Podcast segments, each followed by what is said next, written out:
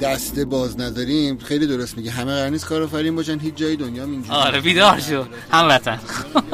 البته دوستانی داریم که هموطن ما نیستن. ولی خب فارسی زبان هم و گوش می‌کنن. سلام ما یه club بازی زدیم به اسم Why Game Club. کلوب بازی فرقش با کافه بازی خبر دومی که می‌خوام خدمتتون بگم MrBeast معروف ترین یوتیوبر دنیا گفته که قراره به 100 نفر 100 تا لامبورگینی یعنی بده شما اگر خیلی آدمی باشه با همدلی یا همدردی بالا امپاسی بالا خیلی خوبه ولی الزاما عالی همیشه عالی نیست. مثلا اگه بخوام که بفرستم یه جای زلزله اومده فردای زلزله یادم امپاسی هزار رو بفرستم یه نکته هر که می‌خوام خدمتتون بگم. نوشته که یک کلمه که باعث شد ظرف 6 ماه 46 میلیون یوزر بگیریم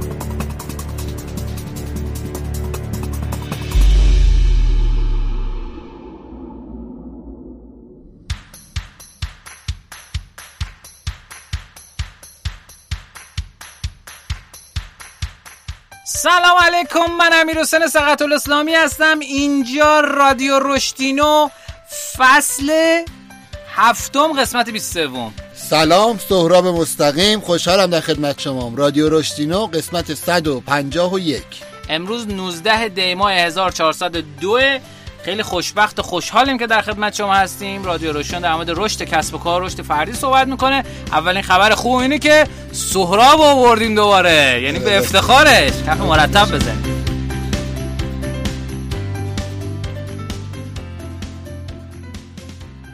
خب امیدوارم که اگر برای اولین باره که رادیو روشنا میشنوین به دلتون بشینه و ما رو دنبال بفرمایید. اسپانسر این قسمت از برنامه ما پارس هاست است پارس هاست یک شرکتی هستش که قدیمی ترین ارائه کننده خدمات میزبانی و hosting ایرانه 19 سال سابقه داره و زمانی که کسی hosting نداشت خب این دوستان واسه اولین بار این اتفاق رو رقم زدن. کلی خدمات جذاب و جالب داره. من خودم وبسایت شرکتمون رو منتقل کردم اینجا. هم قیمت های خیلی خوبی داره هم پشتیبانی خوبی داره. و همین که شما می‌تونید بر اساس نیازتون رو هاستینگ و خدماتی که می‌خواین رو در اصل انتخاب بکنید. خدمات ابریشون هم تازه رو انداختن. امیدوارم که تست بکنید و ازش استفاده بکنید. بریم بیایم اخبار در خدمت شما هستیم.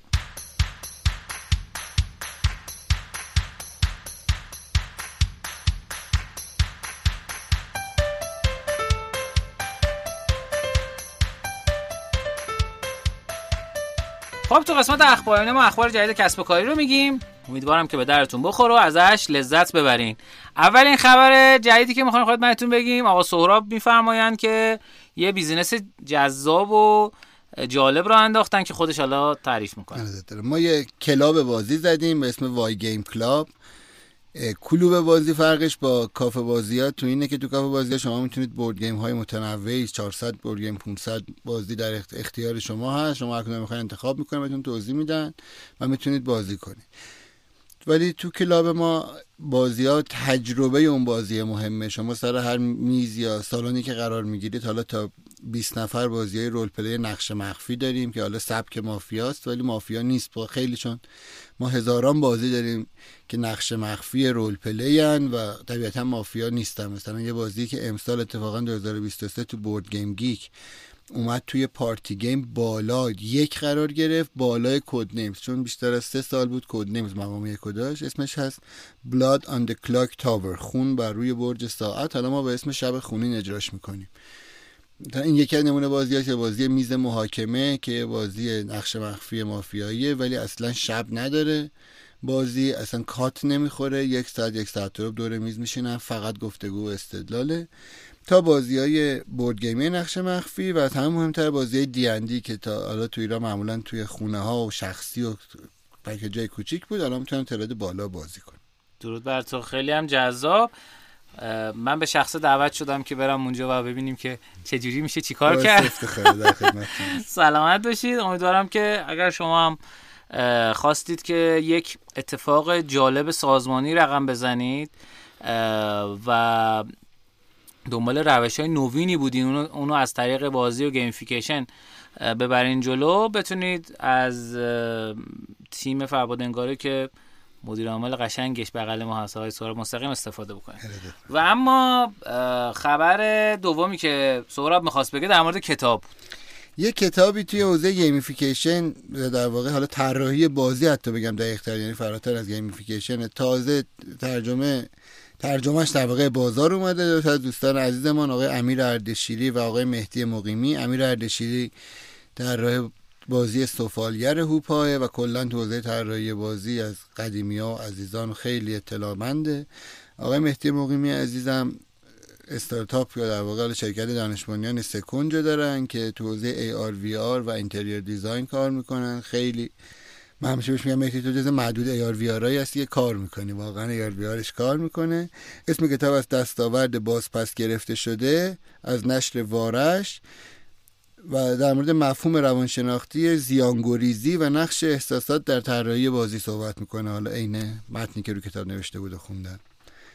ارادت من امیدوارم که بگیرید و ازش لذت ببرید. نقش وارش از کجا می‌تونم بگیرم؟ از فکر کنم خود نشر وارش می‌تونم بگیرن. موزه اسباب بازی یا Iran Toy Museumه هم جز اسپانسراشه. Pizza Book Pizza Book dot ir هم مرجع کتابای تخصصی design. باز پخش تخصصیش می‌تونن از Pizza Book بگیرن. درود بر تو. خیلی عالی. عرضم به خدمتتون که و اما خبر اولی که می‌خوام خدمتتون عرض بکنم اینه که شرکت نانسن اعلام کرده که کاربرای بایننس از زمان استعفای مدیر عاملش تا الان بیش از یک میلیارد دلار سرمایه از این صرافی خارج کرده یعنی ببین بعضی موقع یه نفر آدم حضورش چقدر می‌تونه تاثیرگذار باشه. خبر دومی که می‌خوام خدمتتون بگم مستر بیست معروف ترین یوتیوبر دنیا گفته که قرار به 100 نفر 100 تا لامبورگینی بده. یه بار به یکی از کسایی که ساب کرده بودن چنلش رو این عضو چنلش بودن یه جزیره داد. خب و خب اینا همه باعث میشه که این چند میلیون دلار بتونه درآمد داشته باشه هم از لحاظ اسپانسری و هم از لحاظ واچ تایمی که توی یوتیوب داره. یه چیز جالب خدمتتون بگم که از دوستان گزارش جالب میگه میگه ما فهمیدیم که کلی کاربر کره ای داریم. اومدیم زیرنویس کره فکر کنم یا دوبله کره یه چیز شبیه این. اضافه کردیم و دیدیم فروشمون مثلا 15 درصد 20 درصد مثلا واش تایممون بیشتر شد. و یعنی یوزرها می‌تونیم دقت کنیم به یوزرها ببینیم که اون یوزری که عمیلا دارن استفاده می‌کنن و طرفدار محتواتن چجوری می‌تونیم این در اصل بهشون خدمات بهتری بدیم. این مستر بیست رو می‌خواستم خدمتتون بگم و خبر بعدی که خیلی سرصدا ایجاد کرد اینه که آیتانا اولین مدل زن طراحی شده توسط هوش مصنوعی بود که الان یه پیج اینستاگرامی داره عکس. یعنی تا ده هزار دلار ده هزار یورو درآمد داره. در اصل یک زن 25 ساله پر جنب و جوشه با موهای صورتی و اهل بارسلونا بارسلونای اسپانیا که هر هفته پیامه خصوص زیادی از افراد مشهور دریافت می‌کنه که از اونا می‌خوان که با اونا وقت بگذارن. اما آیتانه یه مدل واقعی نیست و به دنیای مجازی تعلق داره. تابستان گذشته روبن کروز طراح آیتانا و بنیانگذار آژانس کولولس شروع به ساخت این مدل کرد. آقای کروز به یورونیوز میگه که پیش از ساخت این مدل بیشتر پروژه‌ای که او و تیمش مشغول به انجامش بودن به دلیل مشکلات خارج از کنترل که ارتباطی به مسائل طراحی نداشت لغو یا متوقف شدن. به گفته او لغو این پروژه اغلب تقصیر اینفلوئنسرها یا مدل‌ها بوده. این مدل مجازی برای هر آگهی تبلیغاتی بوده هزار یورو درآمد داره و اخیرا نیز به یکی از چهرههای تبلیغاتی شرکت مکمل‌های ورزشی بیگ تبدیل شده. خیلی جالبه. دو ماه بعد از این که حالا من خبرش اینجا نمی‌خونم برای قسمت بعدی می‌خونم یه مدل دیگه اومد که حالا ویدیو هم داره. علاوه بر عکس ویدیو هم داره. خیلی جالبه این داستان. من البته همین آیتانا رو فالو دارم توی اینستاگرام و اونجا جالبه. مثلا انگار روزمرهشو داره استوری می‌کنه. تقریبا بین 6 تا تا 8 تا استوری داره در روز. پست می‌ذاره. مثلا یه روز در میون. خیلی تمیزه تقریبا 10 تا مشتری هم در ماه داره شده درس چهره تبلیغاتی برای شرکت بیک خب شرکت بزرگی است. اسمش هم پوشه دیگه بیک دیگه. خب و اما یه چیز جالبی که اومدن بررسی کردن آقای ست استفنز یه توییتی زده مبنی بر اینکه شانس میلیاردر شدن فردی نسبت به فرد دیگه چقدر بیشتره. خب، اومدن آدم های عادی رو بررسی کردن و متوجه شدن کسی که پدرش میلیاردره سی هزار و چهل دو برابر کسی که افراد معمولی شانس میلیاردر شدن داره. خب پدرش میلیاردره دیگه. خب اولین این رتبه مال رئیس جمهوره که یک میلیون و نیم برابر آدم معمولی شانس میلیاردر شدنش هست. بعد همین کسی که پدرش پول داره. بعد ریالیتی تیوی استارها. 9000 برابر کسایی که ریالیتی شو برگزار می‌کنن یا برنامه های زنده فکر کنم دارن و اینها. سناتورها 8000 برابر گرمی آوارد وینرها 3000 برابر. کسی که گرمی آوارد. یه داستانی بود چرا خیلیاتون شنیده باشید. مثلا پای علمیش و اینا رو کاری ندارم. کسایی که میگن باشون قرارداد میبندن مثلا پول دارشو می‌کنن. یکی از تئوریایی که وجود داره میگن که مثلا یه داست یه جمله جالب است میگن طرف روحشو به شیطان فروخته. شاید شما شنیده باشید. یکی از روشایی که میگن مثلا طرف واسه طرف یه دونه گرمی آوارد می‌گیره. خب؟ و دیگه تمام دیگه کار دیگه لازم نیست براش بکنه. تموم شد. خب؟ مثلا من به داستان کاری ندارم. ولی می‌خوام بگم که همین یه گرمی آوارد گرفتن کل کارو در میاره. خب؟ NBA پلیر ها 1600 برابر. ما یه ایرانی داریم که توی در اصل NBA بازی می‌کنه و خیلی جالب ما یه تعاملی باش داشتیم. اسمش حالا نمیگم. این بنده خدا. فکر کنم فقط دو فصل بازی کرد. ولی الان تا آخر عمرش دیگه احتیاج به کار کردن نداره ولی مصدوم شد خارج شد و بازی درست کرد. بازی موبایل درست کرد و بازی موبایلش feature شد تو اپل و دوباره فکر کنم چند صد هزار دلار هم از اون در آورد. خیلی آدم خوشفکری قرار بود توی پروژه با هم همکاری کنیم که خب متاسفانه نشد می‌خوام بگم NBA player هم آدمای جالبه Pulitzer Prize winner ها کسایی که جایزه پولیتسر. رو می‌گیرن. در مورد پولیتسر اگه نکته داری بگو. جایزه ادبیه دیگه ادبی به خبرنگاران نویسندگان میدن. خیلی عالی. اینا 1500 برابر. Academy Award winner ها خیلی جالبه. گرمی آوارد ها 3300 برابر میلیونر میشن. میلیون دلار یعنی. پولیتزرا 1500 برابر برای کسایی که اسکار می‌گیرن 900 برابر. این آدم فکر می‌کنه حالت عادی که میشینه فکر می‌کنه میگه خب کسی که اسکار بالاتره. ولی گرمی که مال موسیقیه 3000 برابره این 900 برابره. حتی نویسندگی هم بیشتره. یعنی کسی که خیلی جالبه. MLB player ها 205 برابر. MLB نمی‌دونم چیه. الان search می‌کنم بهتون میگم. NFL player ها هم 64 برابر. NFL که همین هاکیه. هاکیه آره. MLB رو ما انقدر زنده است برنامه که همین الان جلوی چشم شما search می‌کنیم. ما دوستانی داریم که پادکست ضبط می‌کنن. از یه ماه قبل تست می‌کنن و می‌فهمن که در از چیه؟ MLB میجر لیگ بیسباله در از لیگ برتر بیسبال توی آمریکاست. خب خیلی این چیز جالبی بود. یعنی گزارش گزارش جالبی. البته می‌تونستیم تو نکاتین هم در موردش صحبت کنیم ولی خب حیف آمد اینجا نگم. و اما بخشی که همه دوست داریم در موردش بشنویم منم خیلی دوستش دارم بخش هوشینوه. هوشینوه ما اخ... توی اخبار اینوه که اخبار هوش مصنوعی رو میگه. یک ابزار خیلی معروفی داریم توی حوزه ساخت ویدیوها به نام رانوی. کانال رانوی اولین چیزشو درست کرد. ویدیوشو درست کرد دومیشو درست کرد. الان شروع کرده یه کانال تلویزیونی زده که به صورت 24 ساعته محتوایی درست می‌کنه که هوش مصنوعی خودش درست کرده.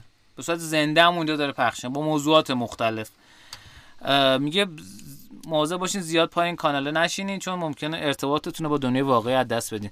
آدرسش هست runway.tv r u n w a y.tv این اینم کانالیه که کلا هوش مصنوعی. اگه هنوز فکر می‌کنه هوش مصنوعی خیلی فاصله داره با واقعیت فکر بیدار شو آره بیدار شو. هم وطن البته دوستانی داریم که هموطن ما نیستن.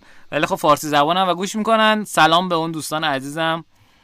که ما رو گوش میدیم بنیانگذار ویکیپدیا آقا جیمی ویلز ویل ویلز گفته که هوش مصنوعی 50 سال دیگه می‌تونه به ابر انسان تبدیل شه. فکر کنم دور تخمینش دیره ولی بد نگفته. گفت آقا فرمودن که عملکرد ابزار هوش مصنوعی چت برای نگارش مطالب در ویکیپدیا را آشفته بازار توصیف کرده. او میگه که مطالبی که چت جی اکنون برای ویکیپدیا تهیه می‌کنه فاجعه هستن و اصلا جواب نمیدن. برای همین فکر کنم 50 سال دیگه گفته. ناراحت ناراحته. میگه 50 سال مونده هنوز. شما برو فعلا دوراتو بزنین و اما خبر بعدی که می‌خوام خدمتتون بگم مرتبط با هوش نیست. برای همین نمیگم. یعنی به نظرم زیاد خبر جذابی هم نیست. ولی توی بخش نکاتینو من می‌خوام با سهراب عزیز در مورد بحث مهاجرت ایرانی ها هم صحبت بکنیم که در اصل به نظرم کانسپتیه که فکر می‌کنم هر جلسه باید در موردش حداقل من دوست دارم در موردش صحبت کنیم به خاطر اینکه داستان از حالت خبر و تحلیل و نمی‌دونم اینا گذشته و فکر می‌کنم داره تبدیل به یک فاجعه انسانی میشه برای کسایی که تو ایران می‌خوان زندگی کنن. خب. من راجع به هوش مصنوعی نه برای کسی که می‌خوام برن و حالا حالا بگو. آره راجع به هوش مصنوعی هم وایز وردم من یه بار اینجا معرفی کرده بودم که تو پرتغال داره میاد بالا. خبر خوبش اینه که یه ماه نسخه فارسیش هم اومده بالا و در ایران هم در حال عرضه است. وایز ورد یه اپلیکیشنیه که با هوش مصنوعی و به کمک gamification مهارت های نرم یا انسانی رو آموزش میده ارزیابی می‌کنه و یه مشاور منابع انسانی هم هست. منیجر می‌تونه بره توی اون یه مسیر رشد یا مایلستون تعریف بکنه بگه من می‌خوام نیروم رو چی کار بکنه؟ نیروش دعوت میشه به یک جهان بازی بازی اوپن وردی اصطلاح بازی بازا که اونجا می‌تونه هر کارکتری می‌خواد بسازه و روزانه سه تا سیچویشن یا داستان رو در جلد اون کاراکتره میره جلو در یه موقعیتی قرار می‌گیره و بعد جای اون کاراکتر تصمیم بگیره. سیستم بر اساس تصمیماتی که آدمه می‌گیره اصطلاحا سمنتیکلی یا معنایی رفتاری که می‌کنه رو ارزیابی می‌کنه و یه گزارشی از مهارت های نرمش میده. طبیعتا هیچ کدوم از سیچویشن هم بد و خوب نداره چون مهارت نرم بالانسیه. یعنی مثلا شما اگر خیلی آدمی باشه با همدلی یا همدردی بالا امپسی بالا خیلی خوبه ولی الزاما عالی همیشه عالی نیست. مثلا اگه بخوام که بفرستم یه جای زلزله اومده فردای زلزله یادم امپسی هزار رو بفرستم اونجا. تون دلش واسه همه میسوزه از گربه خیابونی تا بیمارستانی که خراب شده نمی‌تونه دستمات شاید درستی بگیر و اینم همون سبکی میسنجه. در این روش خیلی منابع انسانی هم خدا استقبال کردن چون ما یه کانسپتی داریم در منابع انسانی به اسم ریل تایم اسسمنت یا ارزیابی مستمر زنده که قبلا به عنوان یه یوتوپیا بود یا آرمان شهری بود که ما حالا سعی کنیم در یک حد حد بینهایتی برسیم به real-time assessment که وایزورد یه ابزاریه که می‌تونه اینو در اختیار سازمان قرار بده و بخش مهمی از کانون ارزیابی assessment center سازمان رو بگیره. و خب خبر خوبش اینه که founder اش ایرانی هستن الان شرکت سیسکو و بنیاد آقاخان مشتری های این business ن و خب هفت ماهه که روزی که این گروه تشکیل شده تا امروز محصول اومده و به نظرم نظر رشد business خوب عمل کرد. درود بر تو. دست شما در نکنه. خب بریم. بیایم تو قسمت نکاتین رو در خدمت شما هستیم.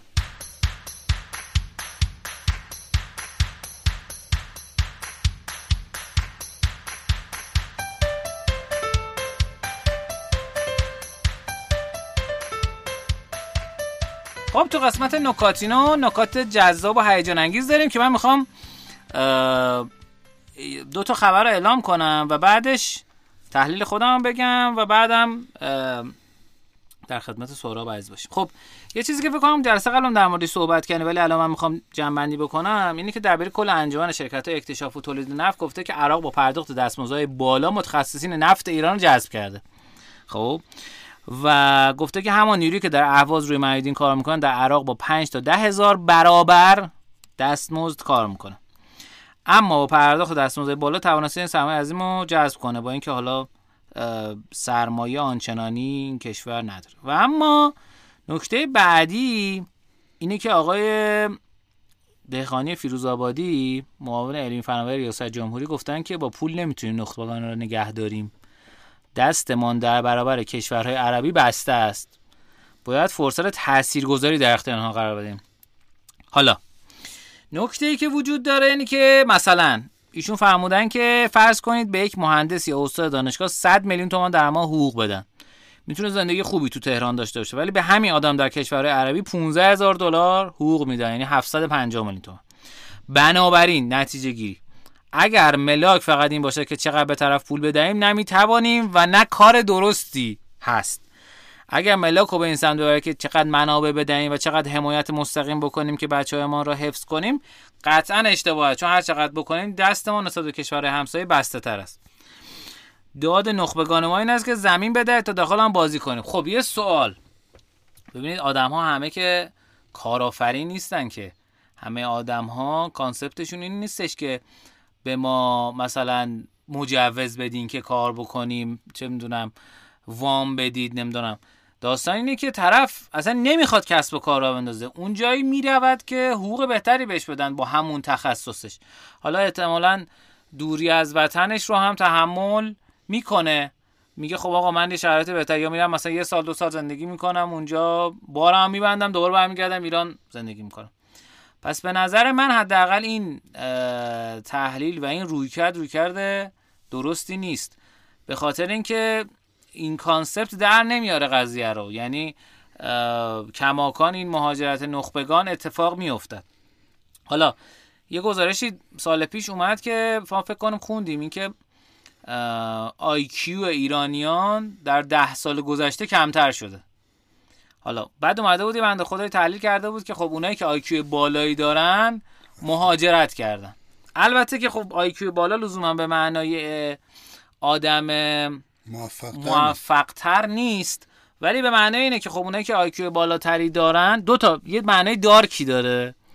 یه معنای چیز داره. میگه خب اونایی که IQ بالاتری هم میرن خب دانشگاه درس می‌خونن بیشتر درس می‌خونن شاید. یا اونایی که IQ و EQ بالاتری دارن. شاید الان تحلیل البته کامل درست نباشه ولی اینا میرن سراغ کسب و کار. و میگن خب من دانشگاه بیشتر می‌تونم پول در بیارم. این اتفاق یه بنده خدا یه چیزی گفته بود که قسمت dark ش اینه. میگه اونایی که IQ بالاتری دارن رفتن. خب؟ که به نظر من کام... صحت کاملی نداره. یه ویدئوی من دیدم از تو یوتیوب هفته پیش. اومده بود و 20 نفر تو منطقه یک مصاحبه کرده بود. گفت اگه شرایطش پیش بیاد شما از ایران میرین؟ جملاتش خیلی جالب بود. می‌گفت نه اینجا انقدر پول در بر چی برم؟ اون فیک بود ولی می‌فهمم. خب. به نظر من ببین یه سری باورپذیر نه آره من خودم سه بار دیدم. خب یعنی احساس کردم که یه چیزی توی داستان اشتباهه.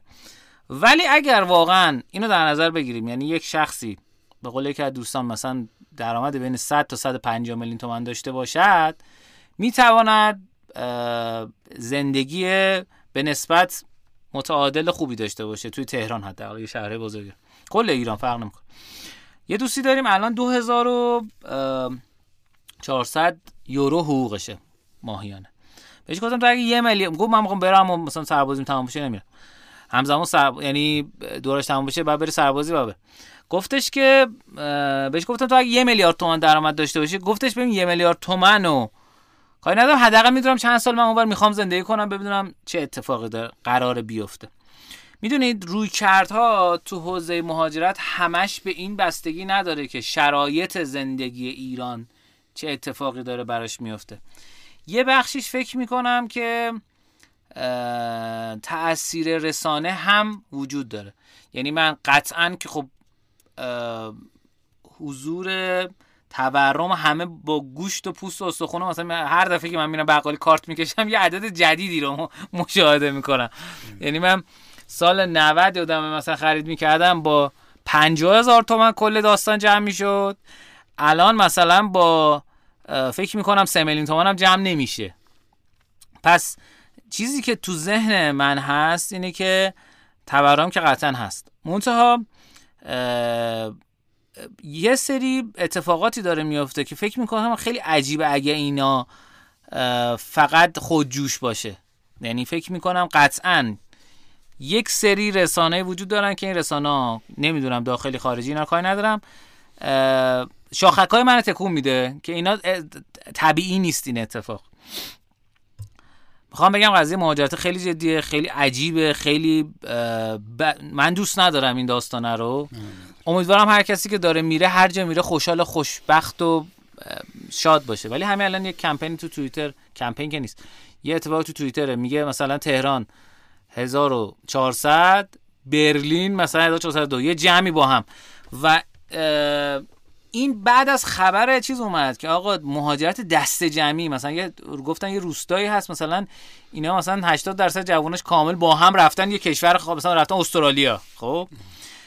این داستان به نظرم باید ابعاد مختلفش بررسی بشه جدا از این که تورم قطعا تاثیر داره.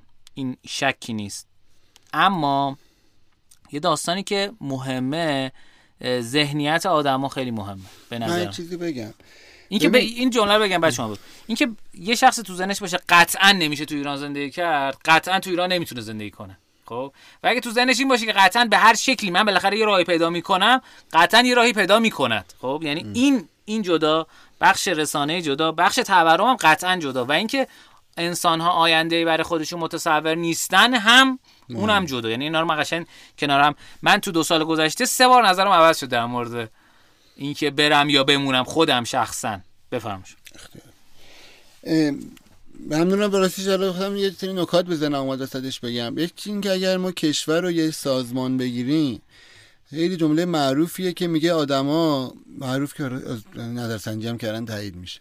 آدما سازمان رو به خاطر پول معمولا ترک نمی‌کنن خاطر مدیر بعد ترک می‌کنن در درجه اولا و درجه بعدیش هم رتبه دو علت ترکم اینه که یه سال دیگه فکر می‌کنه من همینجا مسیر رشد نمی‌بینه.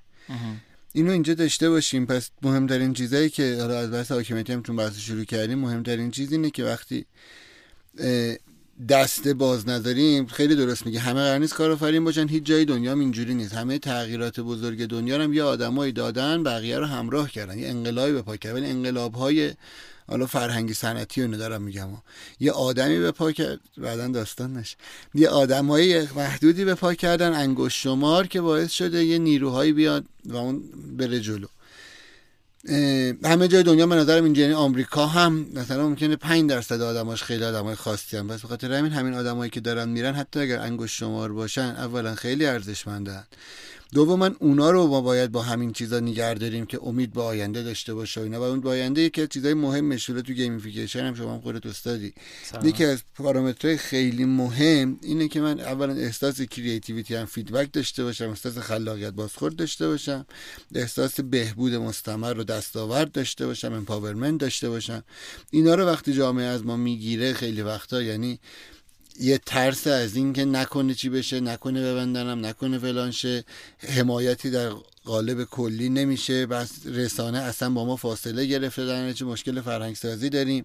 رسانه ها وقتی دروغ میگن حالا در سالیار یه چیزایی هستیم که ما می‌تونیم ببینیم. آقا این همین رسانه وقتی من دروغ گفته. من دیگه خب طبیعتا رسانه های حریف و قوی می‌کنم. یعنی وقتی رسانه ماهیتش رو از شل می‌کنی اون دیگه وقتی که نیازش داری مثل امروز که بگه آقا اینقدر موضوع خراب نیست یا هست هر چی یعنی می‌تونی هم بمونی دیگه اصلا کار نمی هر چی بگه براتون برعکس برداشت می‌کنه یه بخشش هم اینه که واقعا داستان باز اگر اوکراینی واقعا هیچ آره. جوره آدم اصلا آره. الان میره توییتر داده خبرگزاری مهر اینو گفت خبرگزاری خب این همین خبرگزاری مهر دیگه هر چی بگه یعنی این این بد پی آر تا 20 سال از پیشانی خبرگزاری مهر و هزاران خبرگزاری ایگنور کردن نمیره یه بخش دیگه هم اینه باز کشور و سازمان در نظر بگیری آدما توش سرمایه گذاری یعنی تو سازمان چی میشه؟ رشد می‌کنه هی جذب سرمایه می‌کنه. یه بخشش پوله یه بخشش آدمه.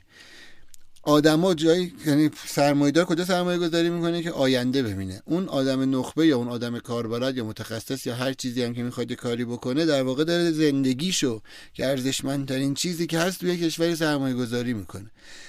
و خب من باید امنیت یعنی ته ذهنم ممکن حتی ناخودآگاه باشه ولی دارم دو تا چارتا می‌کنم که این سرمایه ارزشمندی که من دارم اینجا می‌ذارم چه خروجی میده؟ چه امیدی به این سرمایه گذاری هست؟ یعنی همین بخوام ده میلیارد جایی بذارم فکر می‌کنم بخوام 37 تا 40 سالگی من بذارم از ده میلیارد که ارزشمندتره. احتمالاً به هر کی دنیا بگی 37 تا 40 سالگی یا 10 میلیارد اون سه سال رو انتخاب کن.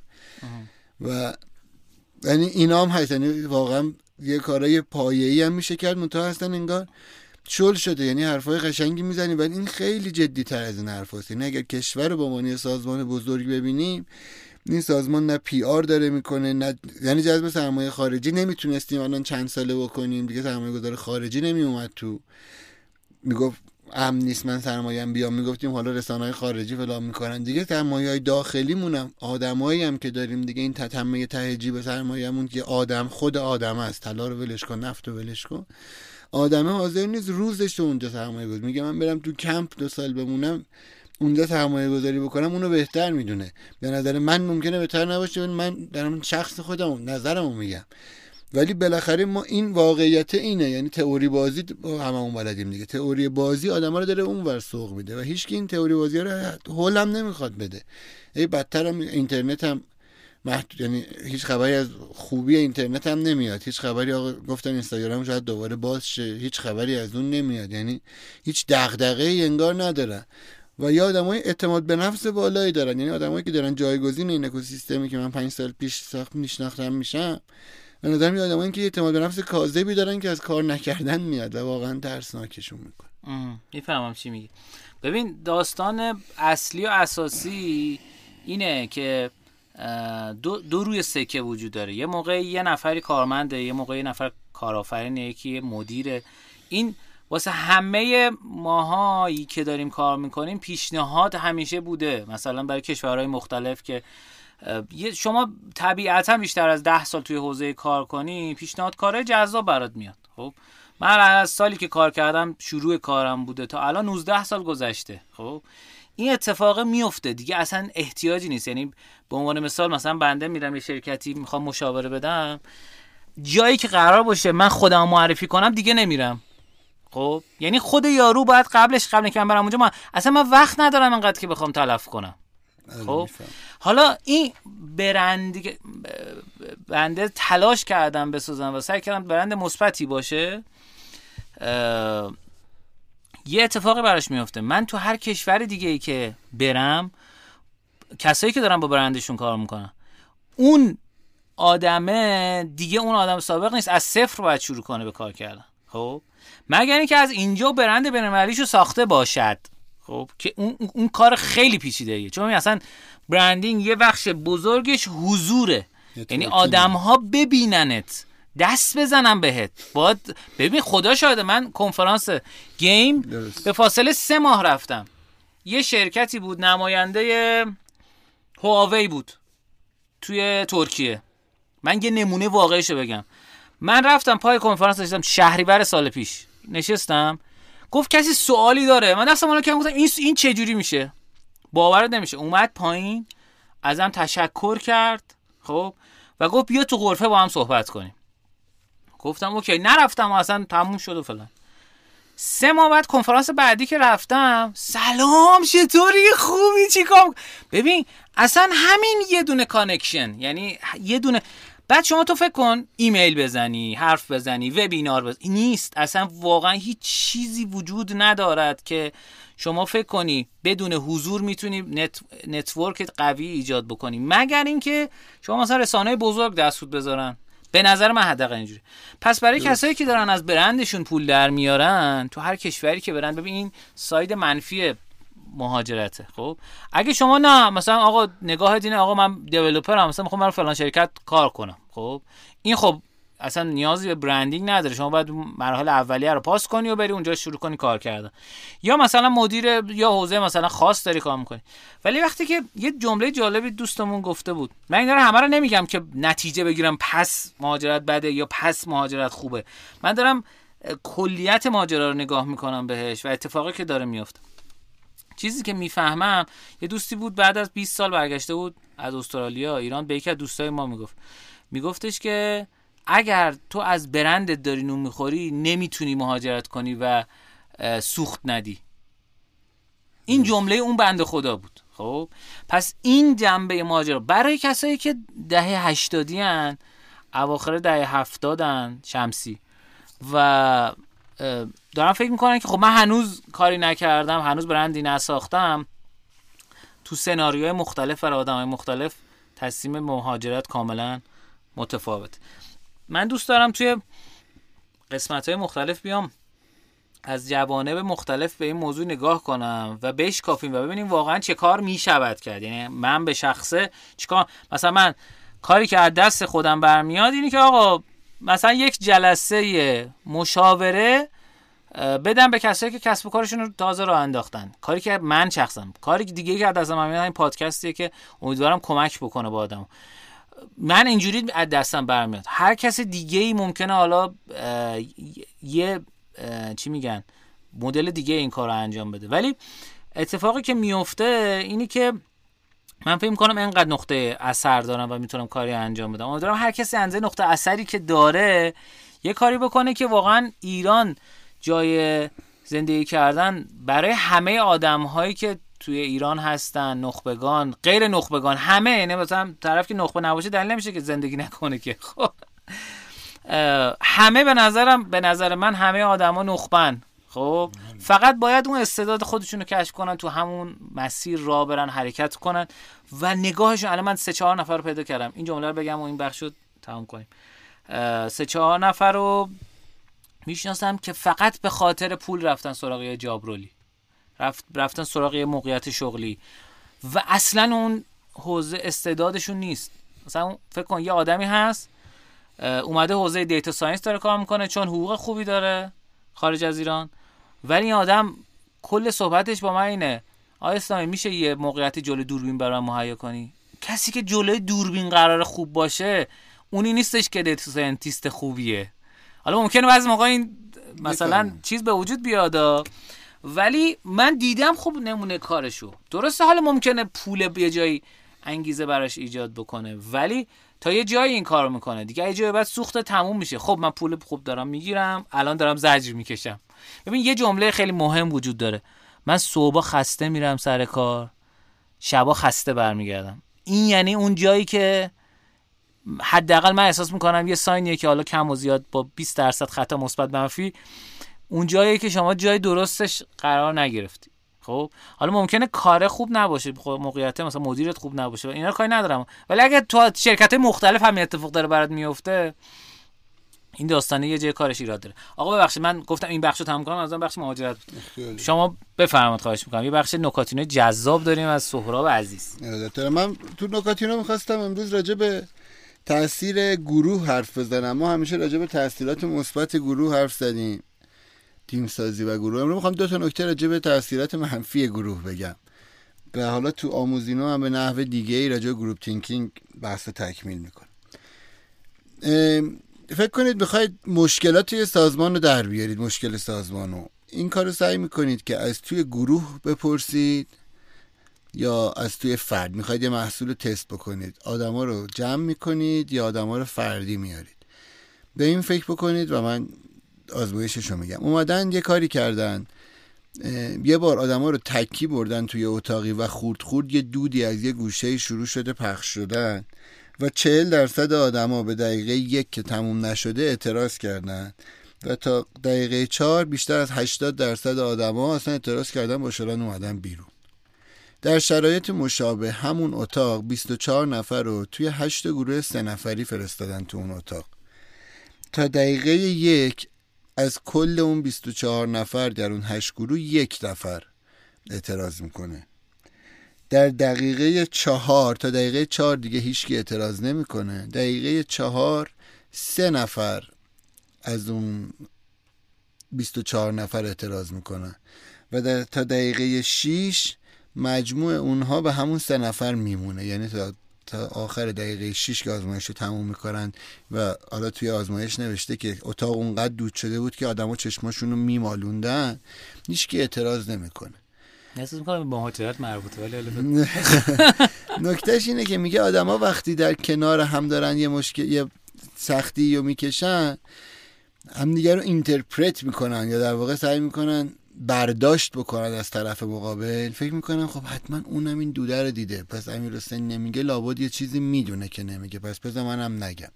مثل لباس جدید پادشاه یعنی آدم سختشه پاشه بگه که پادشاه لخته انگار.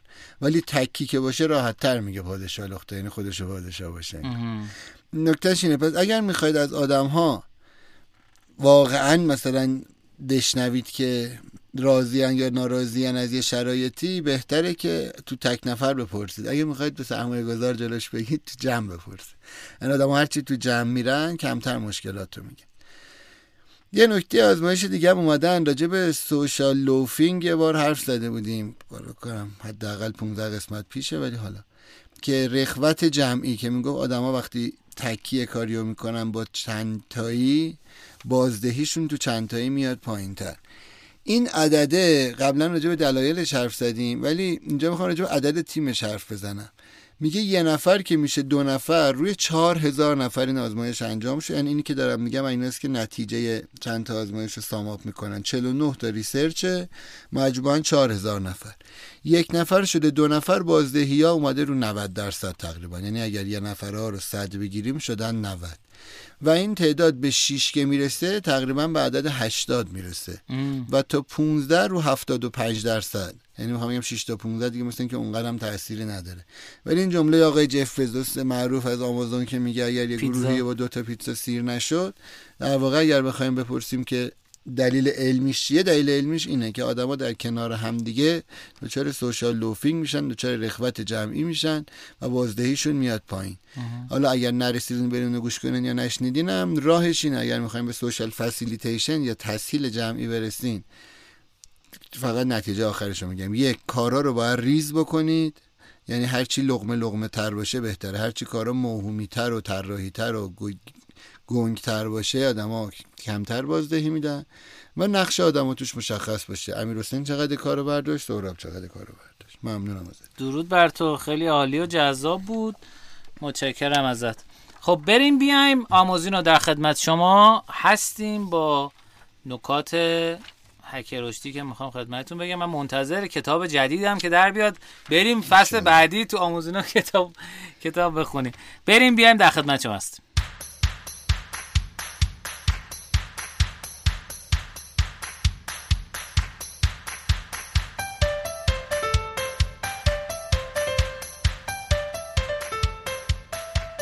خب تو قسمت آموزینا در خدمتتون هستیم با آموزش های دنبالدار امیدوارم که براتون جذاب و جالب باشه. خب یه نکته هکراشتی می‌خوام خدمتتون بگم. نوشته که یک کلمه که باعث شد ظرف 6 ماه 46 میلیون یوزر بگیریم. توی ده سال اخیر در اصل تو حوزه عکاسی دیجیتال اتفاقات عجیب غریبی افتاد. خیلی از آدما و کسب و کارها باعث شدن که منابع آنلاین عکاسی به وجود بیاد. و پیدا کردن کاربر جدید تو این حوزه خیلی سخت شد. این شرکت اومد از یک کلمه استفاده کرد به نام store your photos. یعنی عکس تو ذخیره کن. ولی اونا فهمیدن که positioning شون یعنی جایگاهشون تو ذهن مخاطب مخصوصا بر اساس کلمه store یه اتفاقی رو رقم می‌زنه. یا همون کلمه ذخیره کردن. و این باعث میشه که کاربرها در مقابل جمعآوری عکس ها گارد بگیرن. خب؟ و کاربرا سرویس اونا رو پروموت نمی‌کنن به بقیه معرفی نمی‌کنن. پس اونا تصمیم گرفتن کلمه استور رو استوریو فوتو رو حذف کنن و بکنن شیر یور فوتوز یعنی عکس تو به اشتراک بذار. به صورت اینجا تو خود گزارش نوشته. به صورت کاملا روانشناسانه این اتفاق کاملا عوض میشه و باعث میشه که آدم ها به سمت کسب و کار حرکت کنن و خودشونو نشون بدن. یعنی عکساشونو نشون بدن بقیه. نتیجه این بوده به طور میانگین هر کاربر شروع می‌کنه به ارسال 120 تا از عکسای خودش و دوستانش. میانگین 120 تا عکس. و این به معنای اینه که اونها میان سرویس رو با 120 کاربر دیگه به اشتراک می‌ذارن. خب؟ و نتیجه اصطلاحا اینه This resulted in epic viral growth. یک رشد ویروسی افسانه ای مثلا. خوبه این ترجمه. بعد از 6 ماه اینا به 46 میلیون یوزر می‌رسن. این گزارش نگفته مال کدوم کسب و کاره. جالبه نمی‌دونم چرا اصلا اسم کسب و کاره رو نگفته. حالا شاید طرف گفته که اینو اعلام کن ولی اسم منو نبر. ولی سایت reforge.com منبع این نکته هک رشدیه می‌خوام بگم خدمتتون یه دونه کلمه یعنی یه فقط این کسب و کار یه دونه کلمه رو یعنی همه چی بوده زیر ساخت همون بوده marketing همون بوده. همه چی همون بوده. store your photo رو کرده share your photo. 46 میلیون user گرفت. خب؟ این بود امروز نکته که در از آموزش که می‌خواستم خدمتتون بگم. در خدمت سهراب عزیز هست خیلی ممنونم ازت. من تو آموزینه امروز می‌خوام راجع به group thinking حرف بزنم یا تفکر جمعی. میاد میگه که خب ما هممون دوست داریم که به سمت group thinking بریم انگار. یعنی نظر یک نفر نباشه نظر جمع باشه.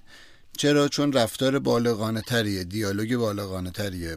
بالغانه یعنی اینکه نه من پیش زمینم این باشه که من حقیقت رو می‌دونم امیر حسین نمی‌دونه. نه پیش زمینم این باشه که من که حقیقت رو نمی‌دونم امیر حسین می‌دونه. بلکه پیش زمینه هر دومون این باشه. من یه حقیقتی رو می‌دونم. امیر حسین یه چیزی رو می‌دونه و هر دومون همه حقیقت رو نمی‌دونیم. اونو با هم به اشتراک می‌ذاریم تا به حقیقت بزرگتری برسیم. ولی همین که آدما کنار هم جمع میشن که این تصمیم رو بگیرن و اولش ممکنه یه گروه عالی شما رئال مادریدی تشکیل بدی که اینا تصمیم های خیلی خوبی می‌گیرن چون هر کی از یه سمتی نگاه می‌کنه. اما به مرور این سیستم میره به سمت اینکه این آدما شبیه هم میشن مثل هر گروهی مثل هر قبیله آدمایی که با هم زیاد تعامل می‌کنن به مرور شبیه هم میشن. حتی حالا داخل پرانتز بگم یه تحقیق پزشکی وجود داره که زن و شوهرها بالای ده سال شبیه هم میشه پالس ریتمای قلبشون شبیه هم میشه. یعنی تمپوی ریتم قلبشون شبیه هم میشه. و حالا group thinking برای چین یه جایی که شبیه هم میشیم یه مشکلاتی واسه ما وجود میاره. مثلا ما خیلی انسجام بالایی پیدا می‌کنیم چون دیگه همه حقیقتایی که داشتیم و ریختیم رو هم به حقیقت جدیدی رسیدیم. انگار هممون حالا اون حقیقت جدید مشترک و سفت کردیم. دیگه عملا اون تنوع ایده که قرار بود تو group thinking داشته باشیم بهش نمی‌رسیم. این یه سری عوارض واسش میگن که من حالا چند موردش رو به شما میگم و اگر اینو تو گروهتون داشتین یعنی دچار این عارضه group thinking شدین نه؟ مزایاش. یکیش هست بررسی ناقص گزینه ها یعنی شما اصلا گزینه های موجود و اگر همه رو کامل بررسی نمی‌کنه مثلا یکی اولش میاد میگه این چهار تا آیتم رو داریم ولی آیتم مثلا راه دو از همه باحالتر هم هم okay میدن. دیگه راه یک و سه و چهار رو شما بررسی نمی‌کنی این یه red flag ه یه زنگ خطره.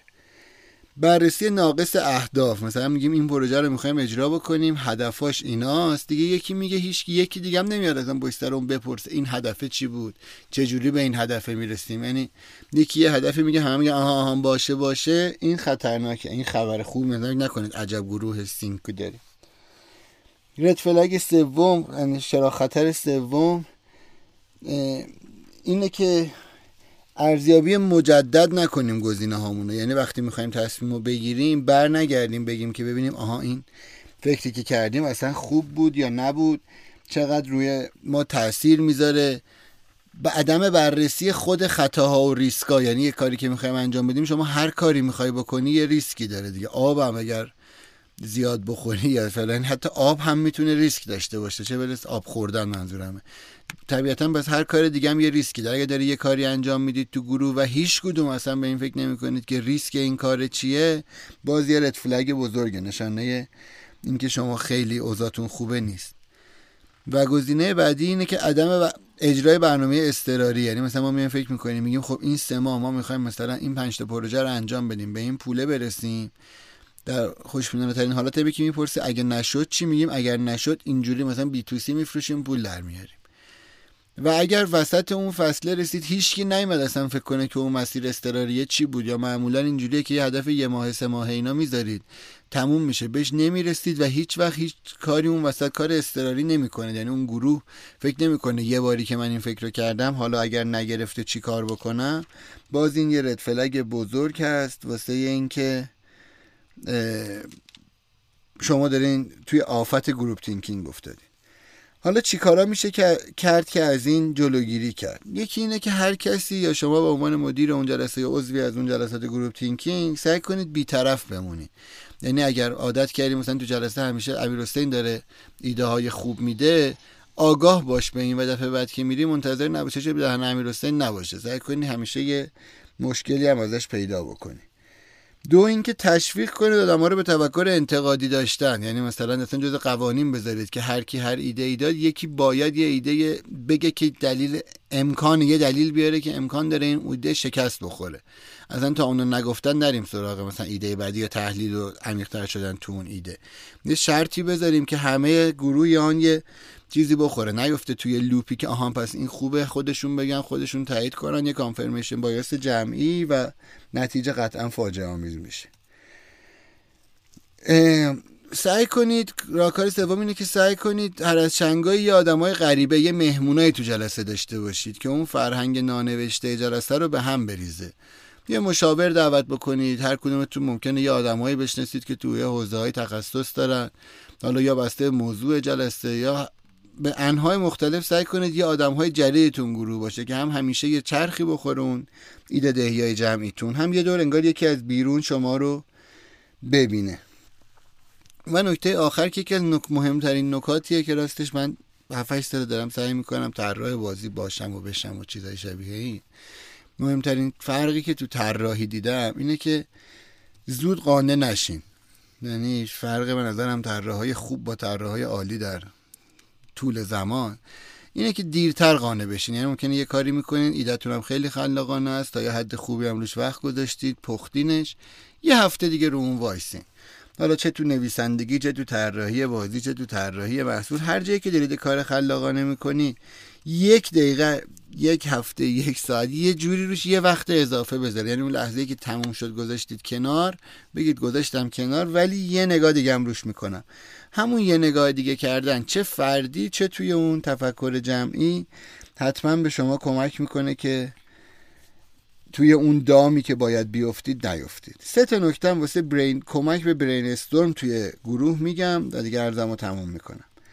اولیش اینه که حتما سعی کنید مخصوصا اگه گروه خلاقی دارید اگر می‌خواید خوب مدیریتش بکنید حتما جلسات برین استورم جمعیتون نیازمندش پیش زمینش برین استورم شخصی باشه. یعنی همه با یک ایده خودشون با خودشون یه دوام فکری بکنن یه برین استورم بکنن با یه استخر ایده پول ایده بیان تو جلسه حالا برین استورم ادامه بدید. یعنی لحظه صفرش تو اون جلسه گروهی نباشه.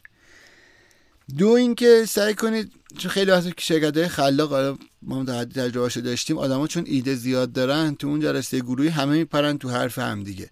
یه راهکار اینه که ارتباطشون رو محدود کنید. یعنی اون جلسه برن استورم جمعی رو بگید ما نوشتاری انجام میدیم. آدما رو بزنین رو میزای مختلف یا گروه گروه. مثلا سه نفر سه نفر روی میزایی بگیم هر میز برن استورم حرفشو بنویسه نوشتهشو تو بین میزا بچرخونه. اینجوری هم ذهنا پراکنده نمیشه نظم حفظ میشه نکات بیشتر در میاد و مخصوصا موقع نوشتن چون آدم داره می‌نویسه نسبت به گفتن قطعا سرعتش کمتره و داره ثبتش می‌کنه دقیق تر این کارو می‌کنه. حرف تو حرف نمیاره. فکر می‌کنه داره چی می‌نویسه.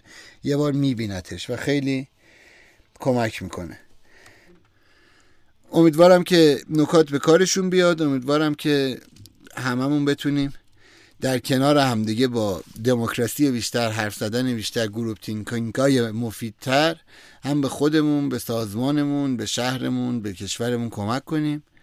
و در سالهای آینده ایران به حالتری داشته باشیم. عالی حتما.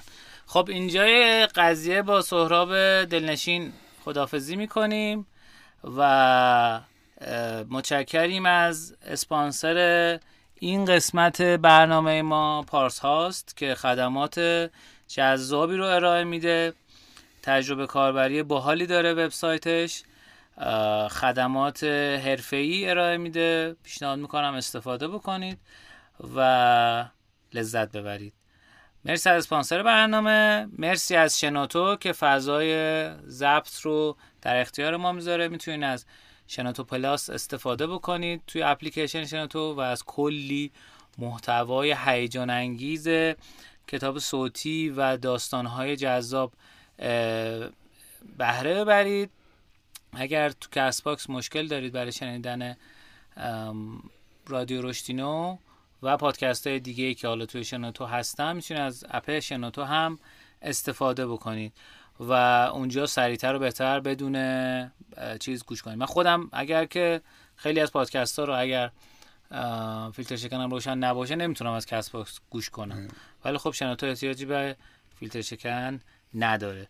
متشکرم از شما سراب جان خدافزی اگر خوشحالم در خدمتتون بودم. امیدوارم بیشتر قسمت هم در خدمتتون باشم. شاد باشید سلامت باشید مراقب خودتون و بغل دستیاتون باشید. درود بر شما. بریم بیاییم. مهمان در خدمت شما هستیم.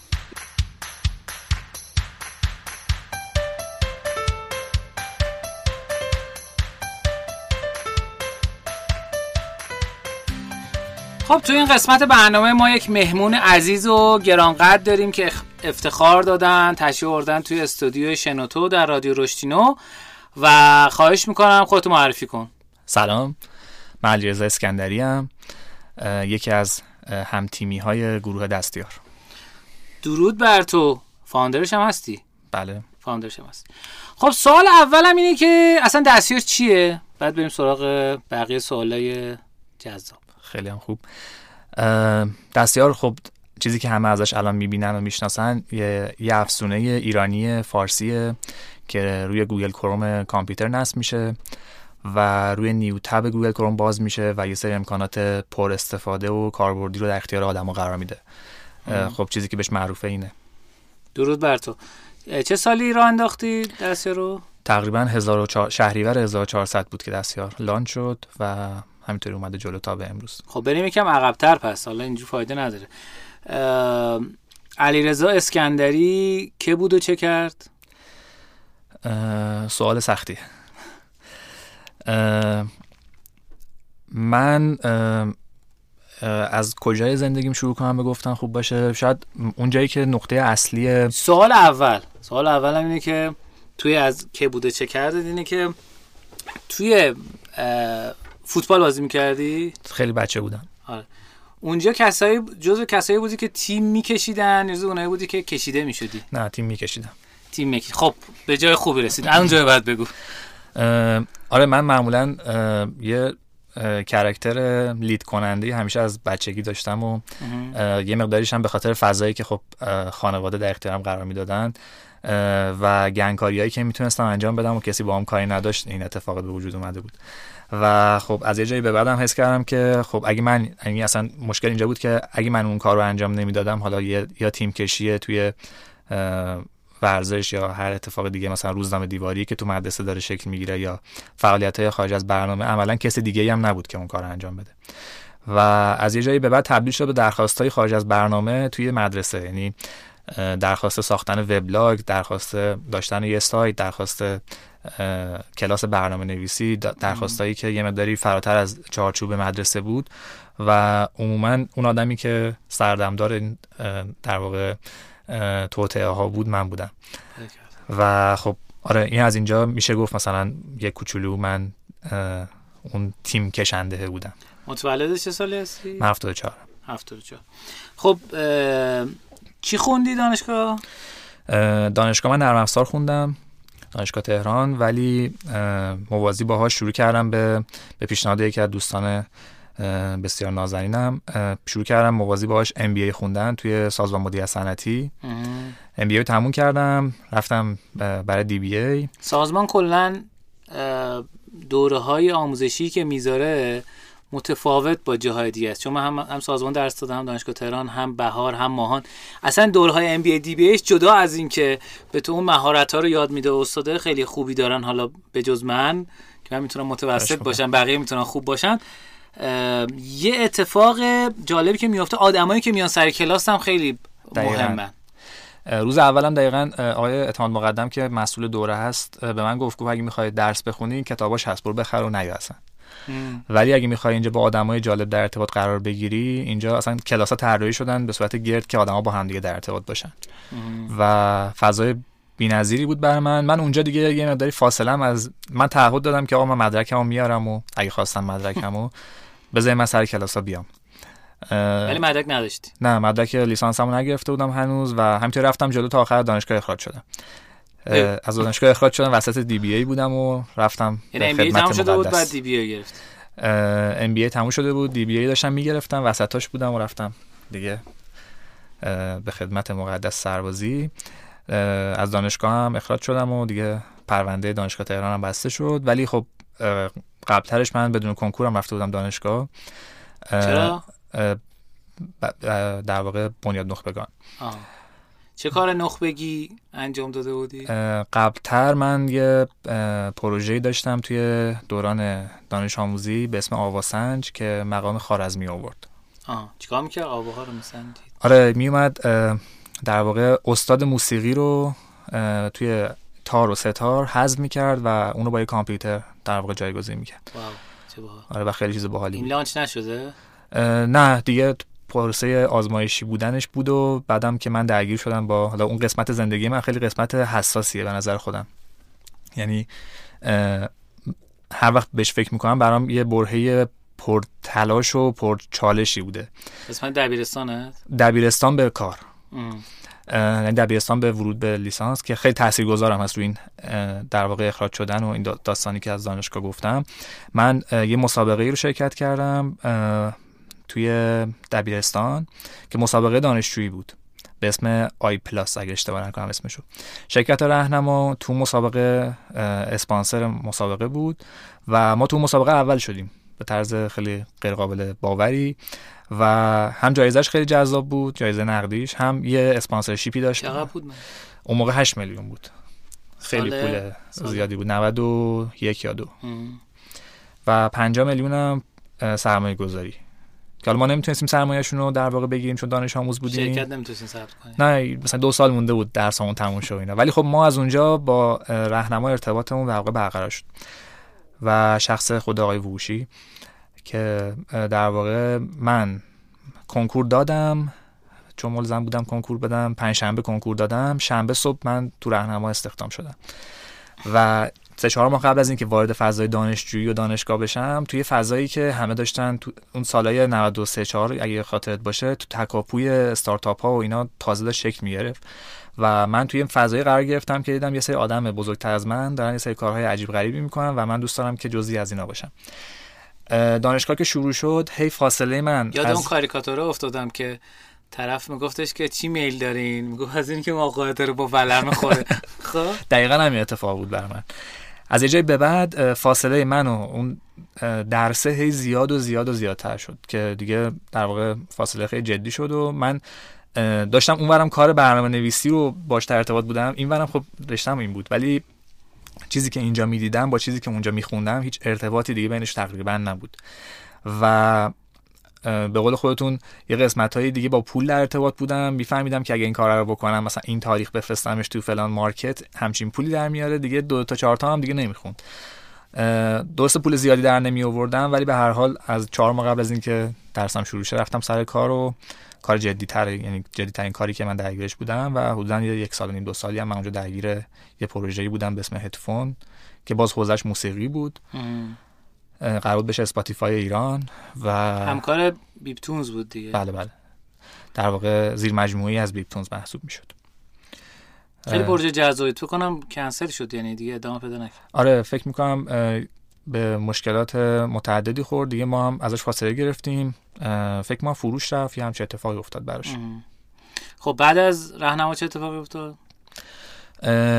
بعد از راهنما اتفاق اصلی که افتاد این بود که من یه بازه در حد چند هفته به خودم استراحت دادم. توی تقریبا سال آخر سال 94 اگه اشتباه نکنم و بخچه اونجا در واقع شکل گرفت. من با یکی از در واقع رفقام شروع کردیم با هم دیگه گشتن دنبال اینکه چه ایده ای رو شروع کنیم. و شروع کردیم. رفقای راهنمایی بود یا رفقای مدرسه ای هم مدرسه ای همین که به واسطه مدرسه با, با هم تو راهنما هم همکار شده بود اسمش؟ قاسم. قاسم. کنگرانی. کنگر خب. و ما شروع کردیم با هم دیگه چرخیدن و کار کردن روی ایده های مختلف. پرسشنامه پخش کردیم و شروع کردیم بازی بازی کردن. رسیدیم به ایده بخچه تقریبا. حالا میگم تقریبا واسه اینکه خب سر تا پا تغییر کرد بخچه تا بعد از اینکه اتفاق افتاد. اه، بخچه رو با یه اسمی به اسم زنبیل لانچ کردیم تو همون منطقه امیرآباد. دو نفر هم همتیمی پیدا کردیم. شدیم چهار نفر. صبح به صبح می‌رفتیم نون پخش می‌کردیم با ماشین با اسم زنبیل تو پاکت کاغذی. اه، عصر هم می اومدیم یعنی ظهر می اومدیم نهار میخوردیم و کد می‌زدیم و یکم مثلا رو قسمت های تکش کار می‌کردیم چون هممون هم یکم تکی بودیم و دوست داشتیم این کارا رو انجام بدیم. بعد دوباره عصر که یکم هوا مثلا بهتر می‌شد و اینا می‌رفتیم دوباره تراکت پخش می‌کردیم تو محله. شب وای میستیم تلفن جواب می‌دادیم همونجا میخوابیدیم صبح بلند میشیم دوباره همین روتین رو تکرار شب می‌کردیم. قبلش نون سفارش می‌دادن شما صبحش بهشون تغییر دقیقاً. می‌دادین با 12 ساعت تاخیر. با دوازده ساعت تاخیر. نه دیگه حالا دوازده ساعت هم نبود دیگه یعنی یارو می‌دونست برای فرداست. آه. بعد اه، یه سه هفته گذشت. پول نمی‌دادن به اولش هم موقع می‌دادن. آره دم محل تحویل می‌دادیم پول می‌گرفت چقدر چیز بود؟ فکر کنم هزینه ارسال ما می‌گرفتیم اون موقع 1500 تومن اگه منظورت هزینه ارساله. نه یعنی همون سودتون می‌شد 1500 آره تومن. می‌شد 1500 سال 94 چهار.